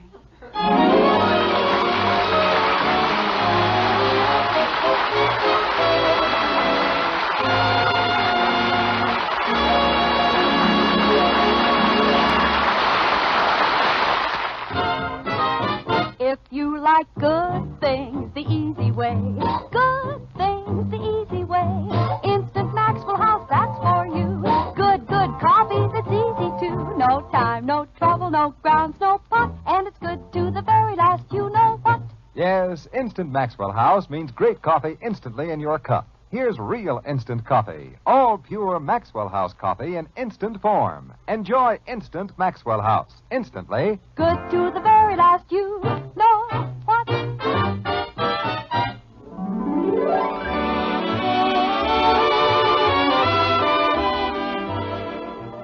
Join us again next week when we'll be back with Father Knows Best, starring Robert Young as Jim Anderson, with Roy Bargy and the Maxwell House Orchestra, and yours truly, Bill Forman.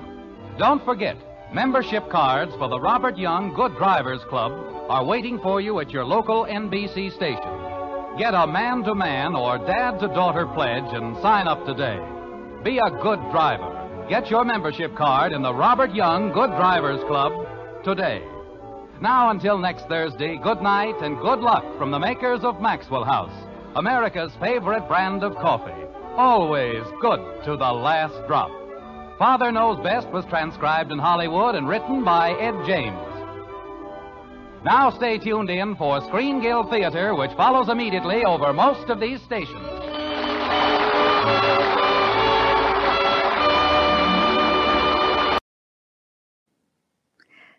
This next one is one that I love. Um, I think I say that about every one of them, don't I? Yes, I, you do.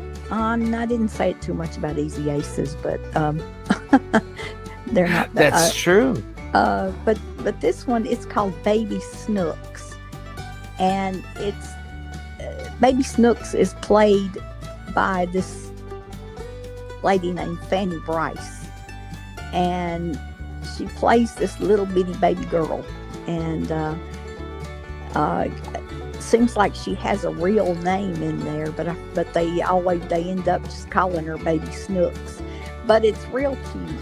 She does a lot of baby talk, and um, the, the I've got two of them out here because they're like 15 minutes long, and one is called Haunted House, and the other one is called what's the other one? Baby brother. Baby Brother. Good Lord, you'd think I'd remember. Anyway, um, kick back.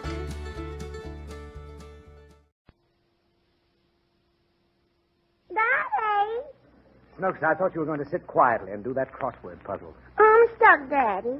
All right, what's sticking you? What's a five-letter word for slap? Smack. And a five-letter word for expand. Expand? Mm-hmm. How about swell? Will that fit? It's fine, Daddy. Smack and swell. Now, a three-letter word meaning in what manner? Let's see that puzzle. Here. Hmm. Begins with H. How? How? Yes. And 29 across is uh, scoff. Why? Because it says to ridicule. Mm-hmm. 32 down, devour. That's eat. 14 across, duration. Well, that's easy. It's time. There you are. All done. I done it quick, didn't I, Daddy? You did. I gave you six words. What six words? Right there. Smack, swell, how, scoff, eat, and time. Say 'em fast, Daddy. Smack, house, coffee time.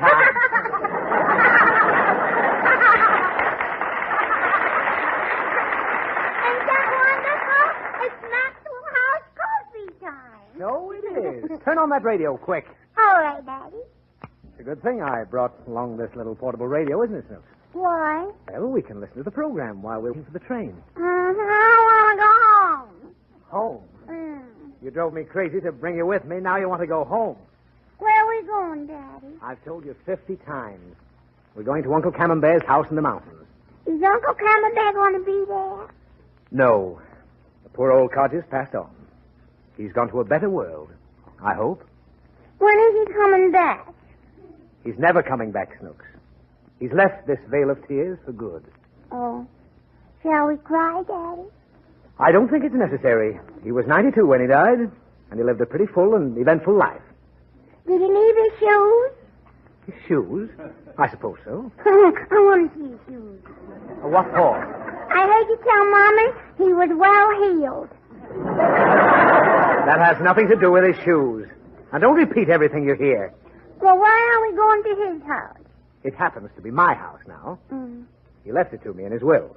You said he was going to leave you a lot of money, Daddy. Well, I guessed wrong. Nobody got any of his money. Mm. In fact, they can't even find a trace of it. Maybe he didn't have any. Oh, he had plenty. There's a possibility that he stashed it away somewhere in this house. That's the main reason I'm going up there. Hmm. I'm hungry. Well, I'll buy you a sandwich as soon as we get on the train. I'm hungry. Now, don't talk that. What's that, Daddy? It's a train whistle. I want one. Oh, don't be ridiculous. You can't have a train whistle. Why? Because you can't. Look across the tracks there. See the man working under the train? Is it our train? No, that's a milk train. Is he milking it? Yeah, he's milking it. I want some milk. Listen, I'll tell you what. I have to go to the ticket office and find out if we can get a train back tonight. You go over to that telephone and call Dick Powell. Tell him we won't be at the studio. All right. What's the number? Hollywood 6161. Dial H, then O, then 6. Oh, uh, I'll get it, Dick. Hello? Hello? Is Mr. Powell there? Just a minute. It's for you, Dick. I think it's Snooks. I wonder what she wants. well, I'll kid her a little. Hello? This is the world's greatest singer talking. Excuse me, I got the wrong number. Wait a minute. this is Dick Powell. What's the matter? We're at the railroad station and we're going to take a train. What for? You see, where Uncle Camembert stashed his heels. What? He's gone to a better world, and you don't have to cry because nobody got any money. We're going to go on the train when the man gets through milking it, and we ain't coming back for nine years and twenty years. Hello. Give me that phone. Hello? Hello, Daddy. What's he talking about? Oh, my Uncle Camembert will be his house in the mountains, and we... Holy smoke, here's my train. I can't talk anymore, Dick. You'll hear from us later. Goodbye. Goodbye. What's up, Dick? I don't know. Seems they're going to spend the night at his Uncle Camembert's house in the mountains.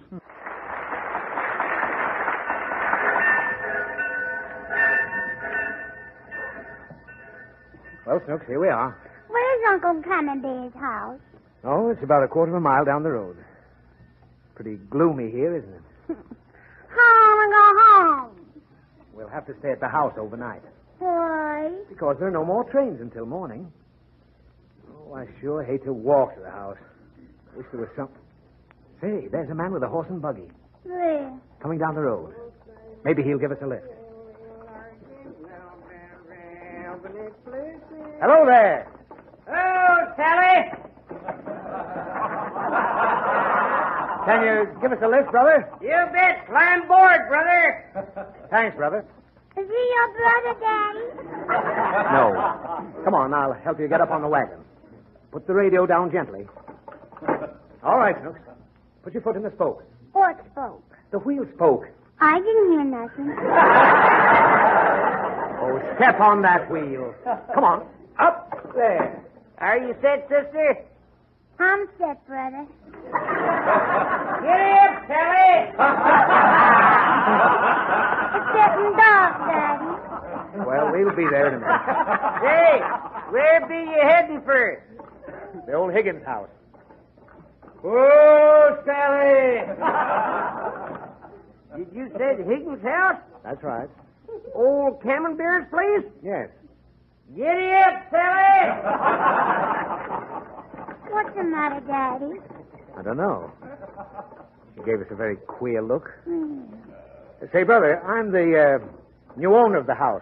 Camembert was my uncle. Oh, Sally!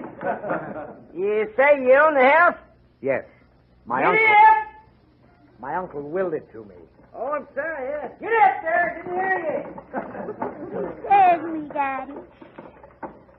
Uh, anything wrong with the house, neighbor? Ain't saying there is, and ain't saying there ain't. Oh. Well, there's no train back this evening, and we have to spend the night there. Eh? I say we have to spend the night there. Oh, Sally! Oh, Sally! Say, wouldn't stay there if I was you. Why not? You believe in ghosts? Nonsense. Giddy up! Shame to stunt the little girl's growth. Is there ghosts there, Daddy? No, he said ghosts. What's ghosts? Ghosts are supposed to be supernatural beings, spirit bodies of departed persons. It's a lot of twaddle. Is it? Mm-hmm. Why, certainly. You know, I heard a good joke about ghosts yesterday. Two ghosts were sitting on a bed when suddenly they heard a noise. well, that's awful funny, Daddy. I'm not finished yet. Oh. Suddenly they heard a noise. And one ghost turned to the other and said, Do you believe in ghosts? There you get it.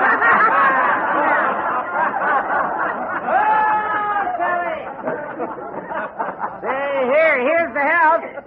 Oh. Hmm. Bleak looking place, isn't it?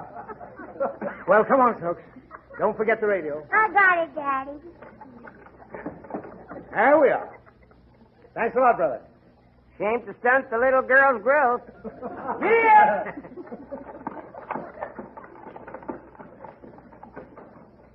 Well, let's go in.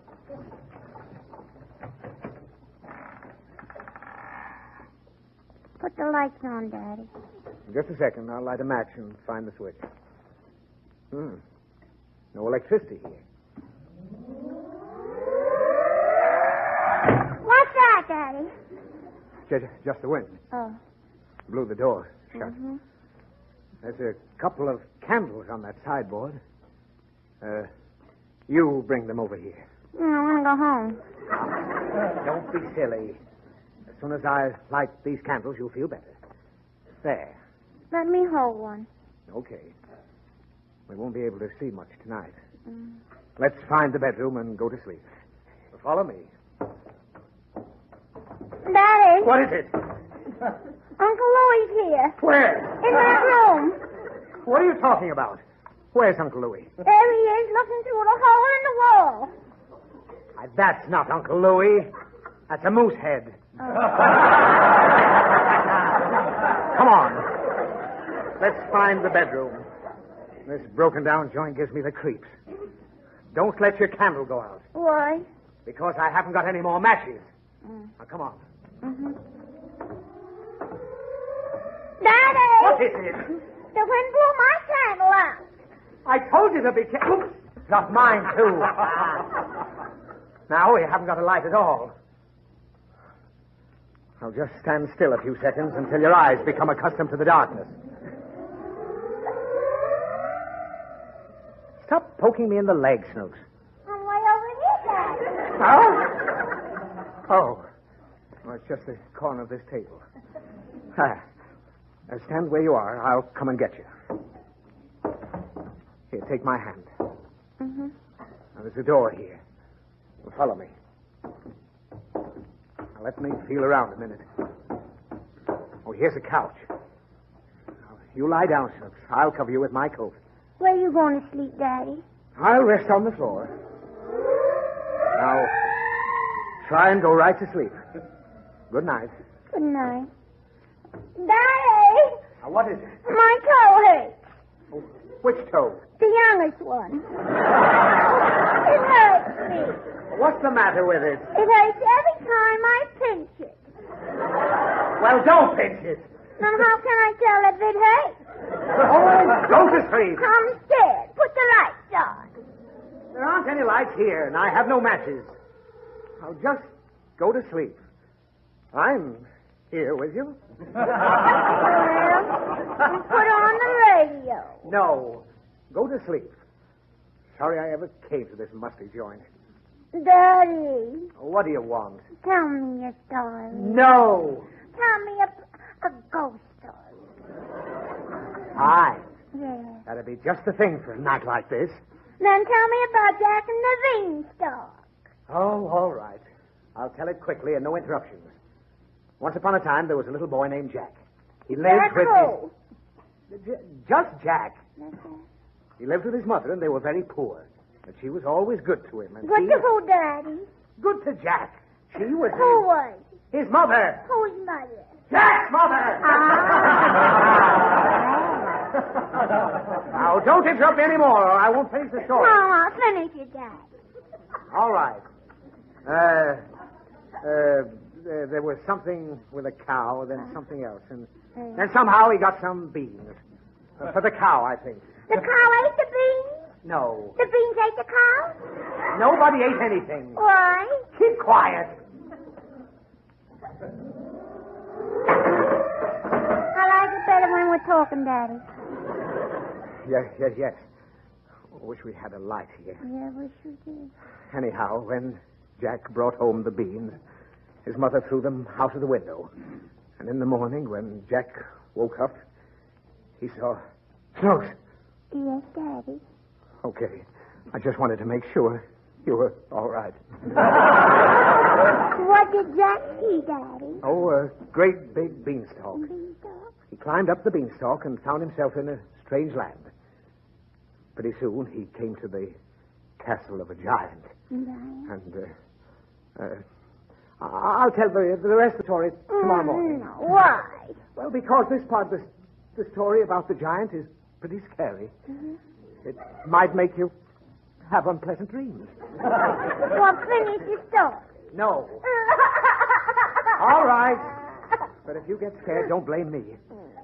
So Jack broke into the giant's castle and found himself in a damp, dark dungeon. Uh-huh. The place was full of cobwebs and weird little animals and bats. See, you're afraid. No, I ain't. I liked it. And why did you cry? I started to laugh, but I remembered my toe hurt. Finish it, Daddy. All right. Well, Jack felt around the walls, and he was shaking from head to foot. Pretty soon, from out of the blackness, he heard a terrible sound. Thump, thump, thump. Cold sweat broke out on Snooks. Huh? Did you hear anything when I said thump? well, maybe, uh, maybe you'd better turn on the radio. Are you scared, Daddy? I know, but we'll be able to listen to the last part of the Maxwell House coffee program. It'll be comforting. I want to go to sleep. Oh,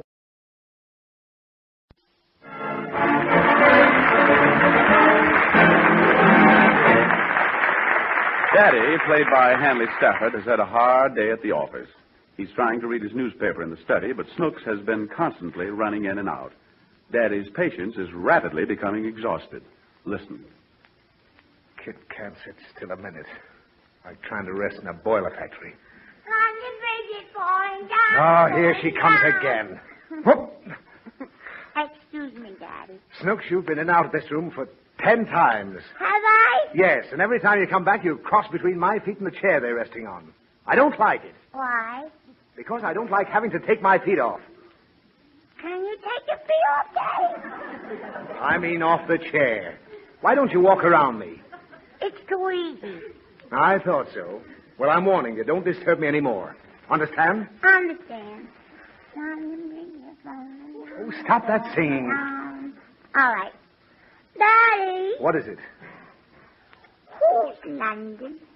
London is the name of a city. Ain't it a man? No. Then why is his britches falling down? It's not bridges. It's bridge. London Bridge. Did you hear something? It's that kid of yours. Robespierre. He's crying. I'll see what it is.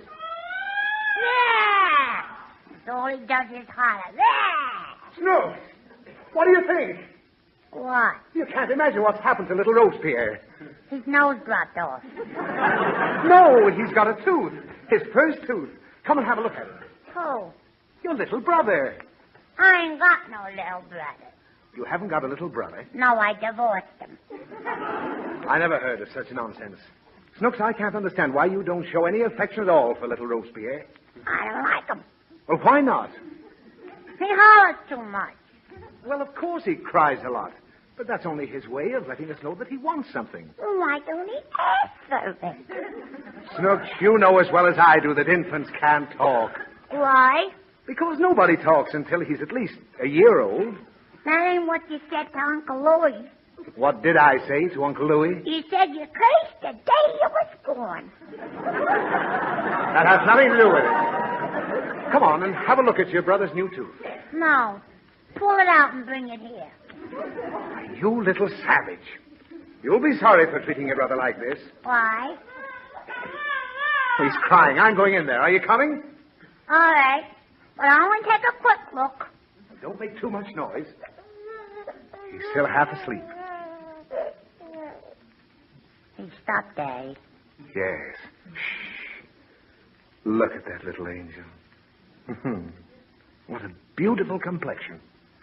Looks like a lobster. Well, he is a little red. His only baby's face is red. Oh, no. Sometimes grown people's faces get red. Yeah. Why? Oh, for various reasons. Mostly a person's face turns red when he's ashamed. Oh. Daddy, Yes? why does Uncle Louis only get ashamed in his nose? We won't discuss that now. Why? Maybe Robespierre will open his mouth. Then you can see his tooth. Stick a pin in him. I should say not. How can you think of hurting that little mind? He's so sweet and innocent. Snooks, take a good look at him. You know, you may be looking at a future president. I wonder what the fates have in store for him. Maybe he'll be a famous artist or a physician. I know he's going to make us all proud. You'll be happy to point him out as your brother. Look at that firm little chin, that well shaped head. Ah, what a child. Snooks, you're thinking, aren't you? Yes, Daddy. I thought so. What are you thinking about? How long is a snake's tail? Ah, you haven't got an ounce of sentiment in your body. Again. Oh, look, look, Snooks. Right there in front. See the tooth? Isn't it wonderful? What's wonderful about it? Well, it's his first tooth. Can he take it out? Oh, of course not. Nobody takes the teeth out. You always take Never mind that. My teeth have nothing to do with you. Why do you put them in a glass? Snooks! Now, I'll thank you not to bandy my teeth about. I'm not as young as I used to be, and these things happen. Why? Well, let me explain something to you. To begin with, whether you like it or not, in a very short time, all of your teeth will fall out. I like it. Oh, you do? Yeah. I'll stick them in a pumpkin for Halloween. Very funny. All I'm trying to tell you is that your mouth is full of deciduous teeth. I don't taste nothing. Well, of course not. It just means you lose them. They're milk teeth. Can I milk them? No.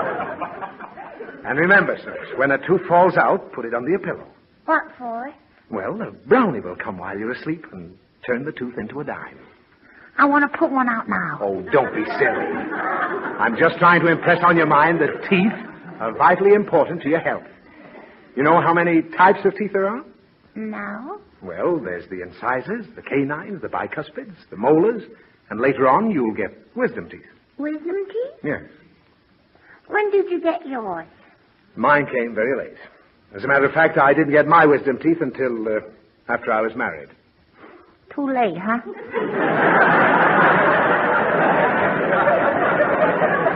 It's not necessary to make those remarks. Young kid's uncanny. Uh-huh. Nothing. Snooks!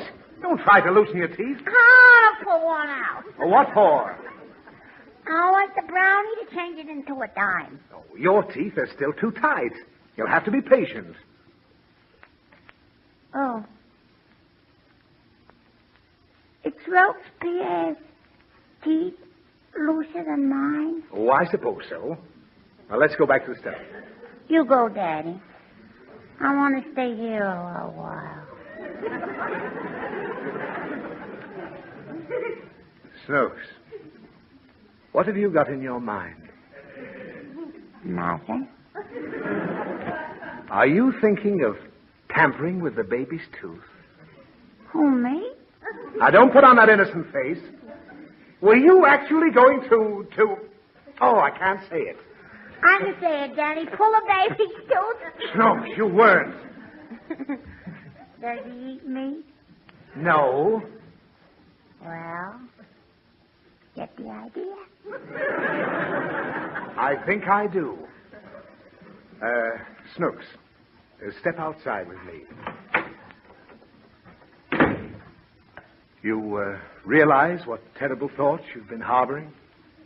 Uh-huh. Is there anything you'd care to say in your defense? No. Shall I turn over? There's no alternative. Ain't it awful? Here we go again.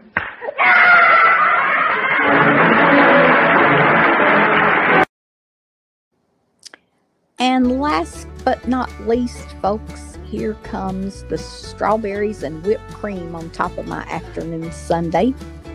And for this, I picked the Andrews Sisters. And it was the first show that they did, and it stars Gabby Hayes and Bing Crosby. I enjoyed it. It was a good show, so y'all enjoy it.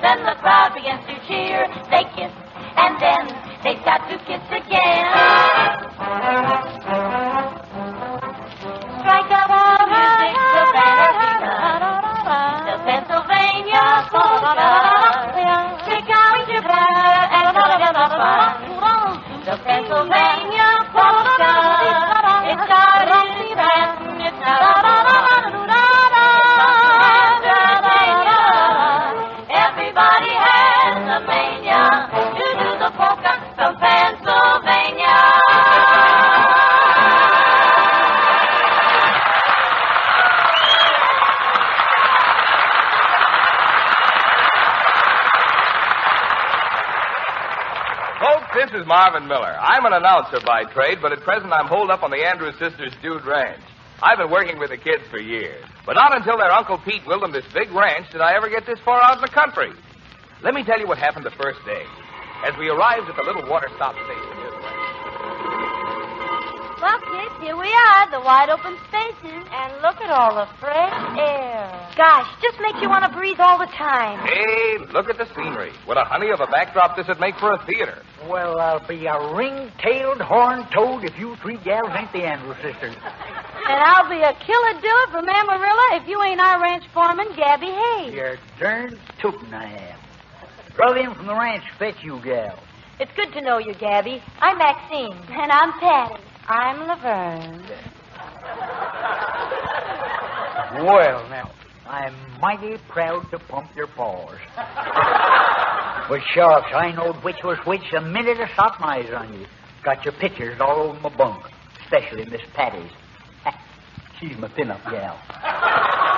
Well, Gabby, where's our car? Let's get going. Buggy's right there, Miss Maxine. You mean we have to ride in a buggy? Why, Miss Patty, that's one of the finest Surreys in these parts. Hmm, looks more like the Surrey that the fringe fell off.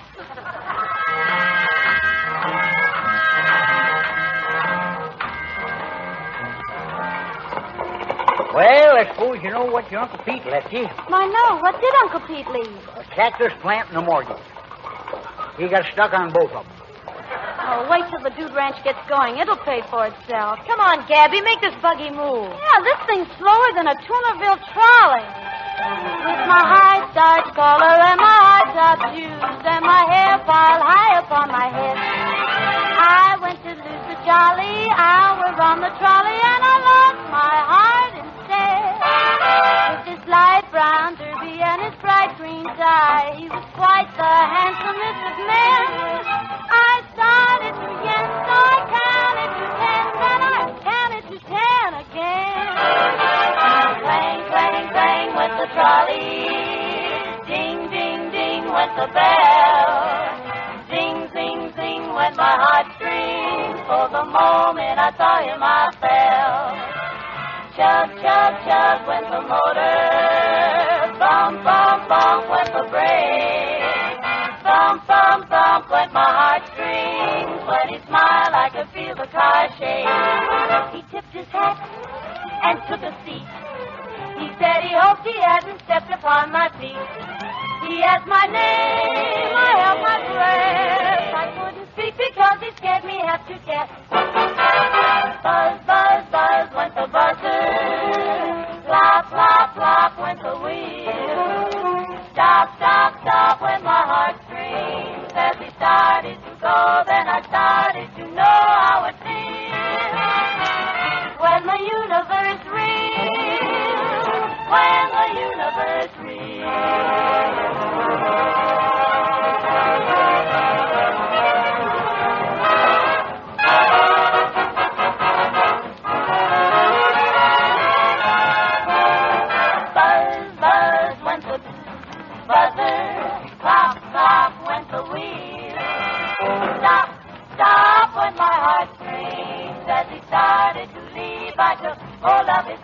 with my hand. And as if it were planned, he stayed on with me. And it was grand just to stand with his hand holding mine.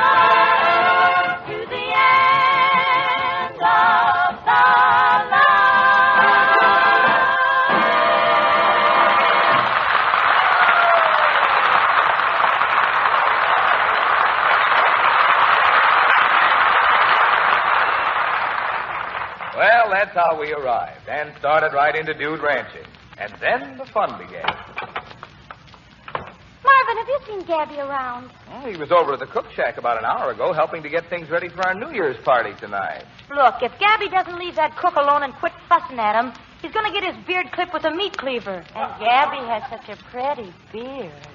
Oh, Gabby doesn't mean any harm. If he wasn't fussing at someone, why, he wouldn't be happy. I'm going to fire that dad blasted cook if it's all like that of my natural life. That's what I'm going to do. I am. Well, what's Elmo done now, Gabby? What's he done? Why, he's been reading the fence ads so much hog meat they're grunting in their sleep. Yet so every time they turn over in their beds, they want to sing, Or would you rather be a pig? Oh, Gabby, you're stretching the truth. Oh, I ain't another. Oh, oh, Miss Patty, here's a telegram come in a while ago. Oh, boy, maybe it's our first reservation for the ranch. Hey, kids! It's from Bing Crosby. He's coming here. We'll read it quick so we can all shout. We'll arrive at your ranch Sunday, December 31st. Clear out a crib in the warm end of the barn. I'm going to hibernate for a spell. Signed, Bing. December 31st? Why, that's today. Oh, Gabby, isn't it wonderful? Yeah, I'm just real pink. You know, Gabby, things coming here will sure get our ranch to off to a good start. I can't see why the whole ranch has to get in an uproar over a buzzard what's got gravel in his gizzard. Why, Gabby, I believe you're jealous of Bing. Me? Jealous of him? Why, he ain't nothing but a hog collar that got lucky. Oh, I just can't wait to hear him sing. His voice sounds to me like a rusty gate hinge. Yeah. Yeah. Gabby Bing's voice is a toast of the country. Toast of the country. Needs scraping. Why, when the cattle around here hear him sing, they're going to raise the biggest beef in history. Besides, where's he going to sleep? Well, well, Gabby, I thought maybe he could share your bunk. Boy, I'd sooner sleep with a centipede. He likes horses that turn much. Let him sleep in the stable. Oh, now you're just trying to be funny. Well, on second thought, maybe he better not. You know, them horses mighty smart. They might stomp him to death. If you say another word against Bing, I'm going back to the ranch house. Oh, all right. Oh, Miss Patty, Yes. suppose you and me talk about me and you. Huh? You and me? That's what I said. Me and you. Yes. Oh, shucks, Miss Patty, I'm going to come right out with it. I think you're as fine a little filly as ever I sawed eyes on. And your skin, your skin is as soft as a young calf's ear. Why, Gabby, you're nice to say things like that. Well, I mean 'em. You're just as pretty as a picture. Nice frame, too.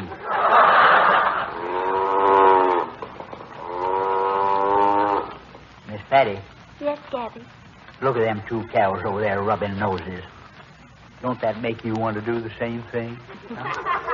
Does it make you want to do the same thing? Hot ziggity, it sure does. Then go ahead. It's your cow. Oh, shucks, Miss Patty. Say, how about singing that song you was crooning to Marvin last night? All right, Daddy.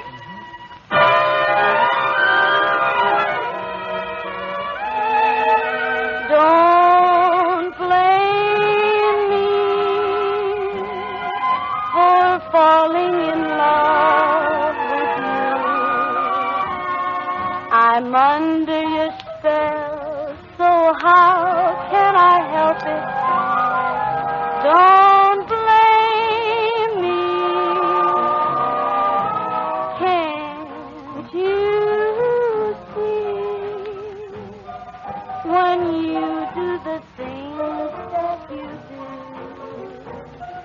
If I can't conceal the thrill that I'm feeling,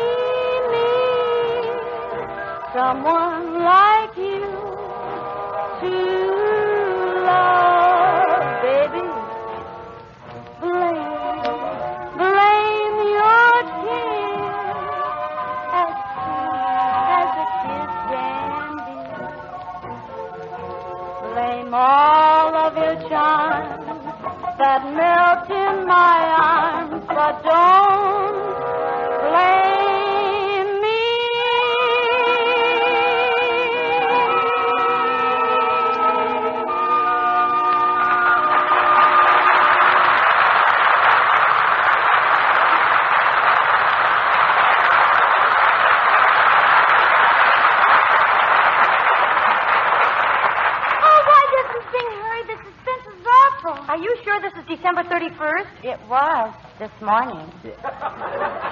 All this fuss over a groaner that's got sand in his craw. Oh, if Bing would come through that door right now, I'd grab him around the neck and give him a big kiss. Well, pucker up and brand me, my little Palomino filly.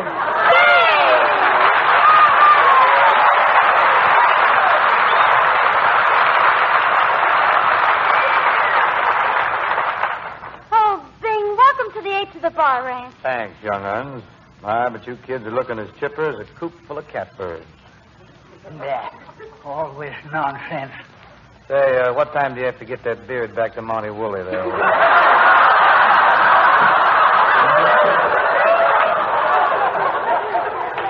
Well, Bing, this is our foreman, Gabby Hayes. Hi, Gabby. Hi, Flabby.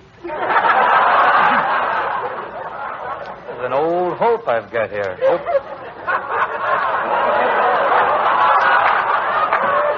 You're going to slip me some skin, ain't you? I'll slip you some skin. I'll skin you up till your folks won't know you from a fresh hide. Come on now, tighten your cinch there, Shaggy. Your saddles are slipping. Oh, don't mind Gabby Bing. See, we'd like some attention, too. Well, why not, Patty? You're so petite. You're like a bantam hen with a brood of baby chicks. Oh, Bing. And you, Maxine, you're still cute as a kitten. Oh, Bing. And Laverne, you're looking fit as a plow mule. Oh. Oh, Bing. Yeah. City feller putting on airs. Careful there, Pops. Your Gram's grabbing the branding iron by the hot end. Crosby, you got too much spread. I'm going to clip your horn. Gabby, you behave. Mr. Crosby is our guest. See, just think, kids. He's right here on our ranch. Crosby the singer, That's me. Crosby the actor, That's me. and Crosby the millionaire. That's my brother Everett. Say, Bing, Hmm? how did you ever make up your mind to pay us a visit? Well, I came for my health. Or get away from Hope. Gee, we'd like to have Bob Hope come here, up here, too. But we just don't have any place for him to sleep. Uh, Maybe he could sleep in a Kelvinator. Can't think. Can't think of a better place for an old ham. Upper shelf, right in there. no kidding, Bing. What was your real reason for coming up? Well, they locked the door at Santa Anita, so I became a homeless lad. Tell us, Cross, did you ever have a horse that ran a good race? The rest of this conversation will be conducted in a whisper.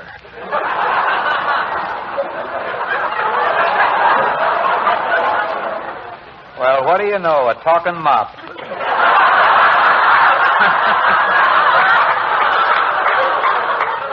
Gabby, please don't insult Mr. Crosby. So you got any good horses to sale, gals? Eh, what do you know about good horses? Them nags of yours are slower than a snail climbing a slick log. Well, what do you know about horses there, Hedgehead?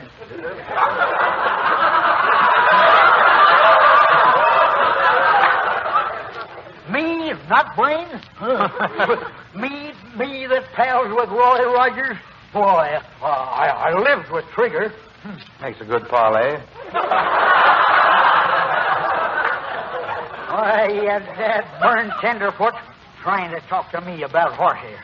Why, that tamest horse on this ranch would throw you so high, the birds will build a nest in your hair before you light. Be pretty drafty up there. Gabby, you couldn't ride anything wilder than a wheelchair. Why, you dad blast... Give me room, gals. Give me room here.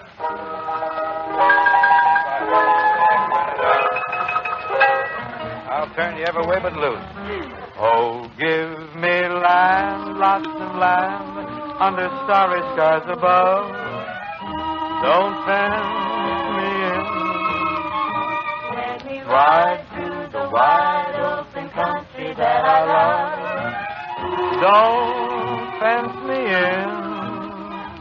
Let me be by myself in the evening breeze and listen to the murmur of the cottonwood trees.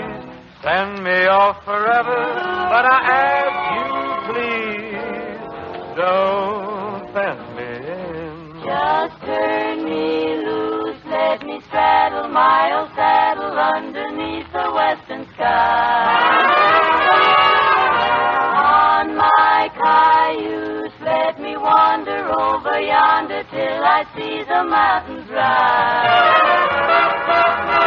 I want to ride to the ridge where the west commences and gaze at the moon till I lose my senses. Cause I can't look at hobble and I can't stand fences. Don't fence me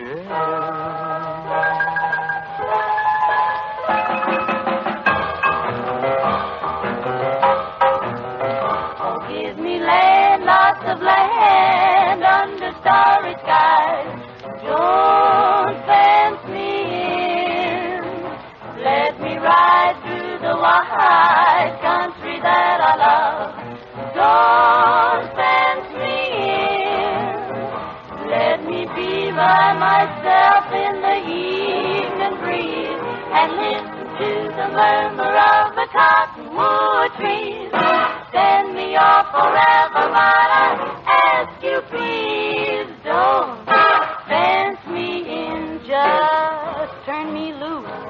Let me straddle my old saddle underneath the western skies. On my cayuse, let me wander over yonder till I see the mountains rise. I want to ride to the ridge where the west commences and gaze at the moon till I lose my senses and I can't look at and can't stand fences. Don't fence me in, no. Papa, don't you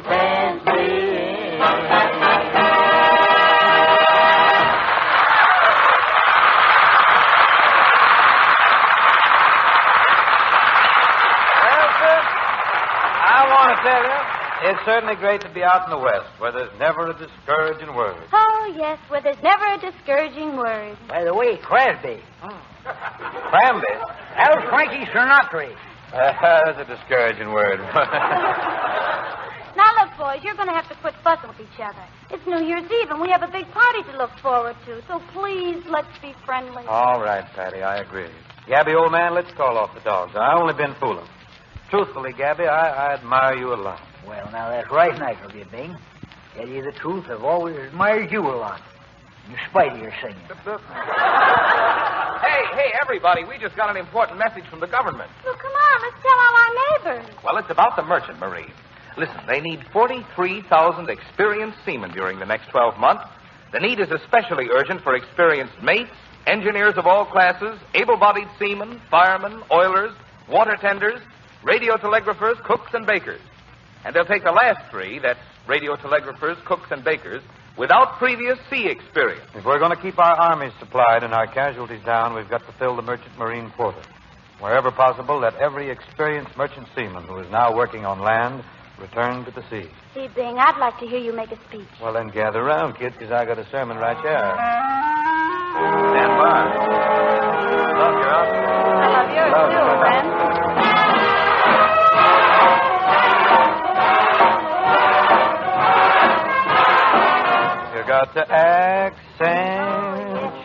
Positive, elim, minus the negative. Latch on to the affirmative. Don't mess with Mr. In Between. You got to spread joy up to the maximum. Bring gloom down to the minimum. Have faith or pandemonium liable to walk upon the scene. Illustrate his last remark, Jonah in the whale, Noah in the ark. What did they do just when everything looked so dark? Man, they said we better accentuate the positive, elim, minus the negative. Latch on to the affirmative. Don't mess with Mr. In Between. No, do not mess with Mr. In Between. You hear me? Oh, listen to me, children, and uh, you will hear about the eliminating of the negative and an accent on the positive. Gather round me, children, if you're willing, and sit tight while I start reviewing the attitude of doing right. Gotta accentuate the positive, eliminate the negative, latch on to the affirmative. Don't mess with Mr. In Between. You got to spread joy. Up to the maximum, Bring gloom down, down to the minimum. Otherwise, Otherwise, I'm liable to walk upon the scene. To Well, demonstrate. my last remark, The floor is yours. In what did they say? What did it say? say when everything looks so dark. Man, they say we better accentuate the positive, eliminate the negative. Latch on to the affirmative. Don't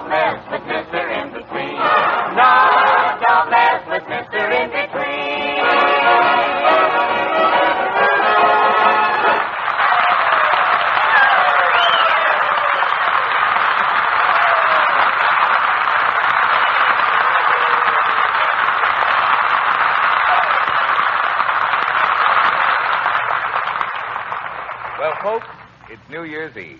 Out here on the 8th of the bar ranch, we're all gathered before a huge fireplace.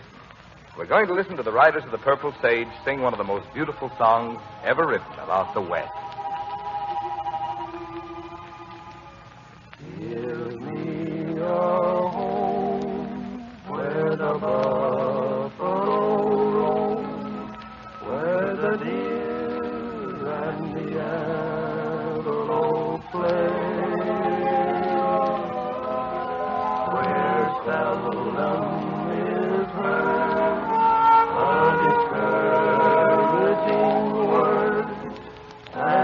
and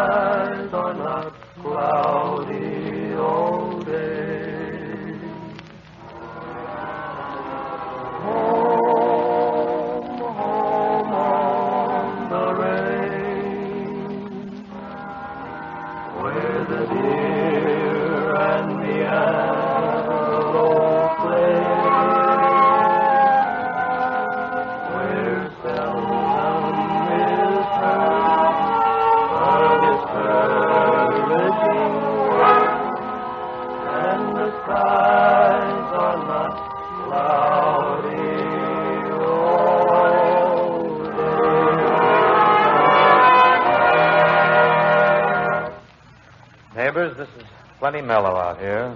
Comfy. Makes a fella think a bit. I was thinking that in a few hours it's going to be 1945.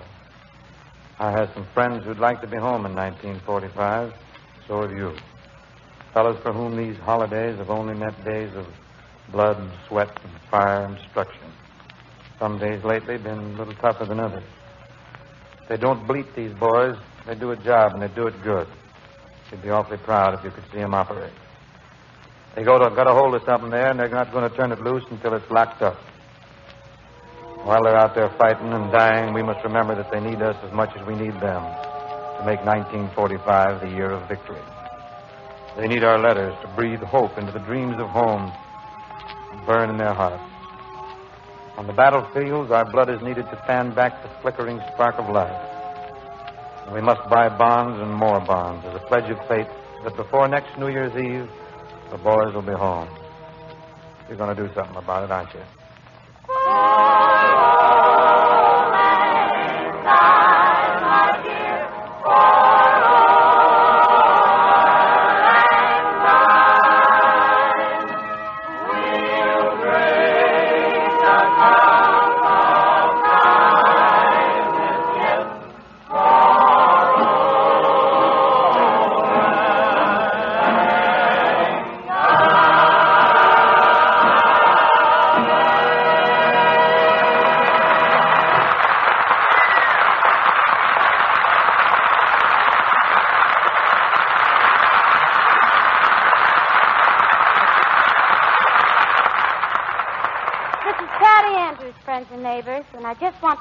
That we sincerely hope you folks have enjoyed our first program. To Bing Crosby, well, oh, Bingo knows how we feel about him for coming here to help us get our new show started. So next week we're going to have another great guy with us, Eddie Cantor. Until then, so long, good luck, and a very happy new year from Nash Kelvinator and the Andrews sisters. So please remember, we'll be with you next Sunday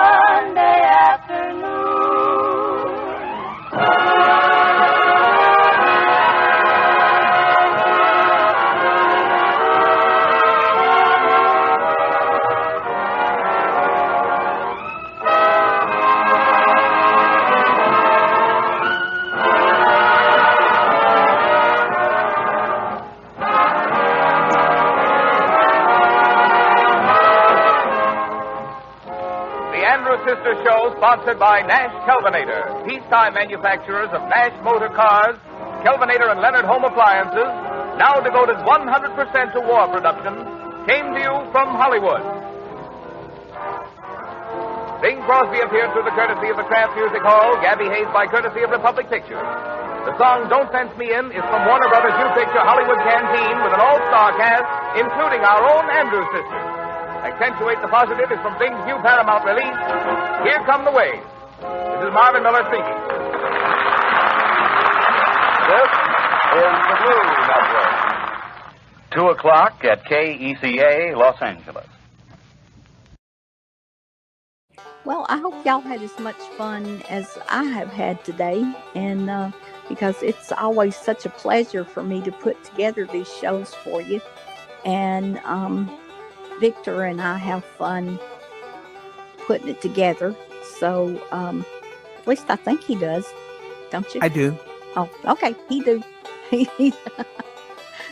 but anyway, um, as I said, remember to um, leave us comments um, and let us know of anything that you want to hear. And because if whatever it is, I'll find it if it's out there. and uh, so, anyway, you guys have a good week. And um, if you didn't get to see the show live today, remember it's on uh, any of the podcasts. And um, I think you can go back and catch it not live on Facebook too. In Oh, the in watch the wa- section of Facebook. Oh, okay. I wondered what that watch section is for. But anyway, y'all have a grandiose week because I know I intend to. See you next Sunday. Bye bye, everybody.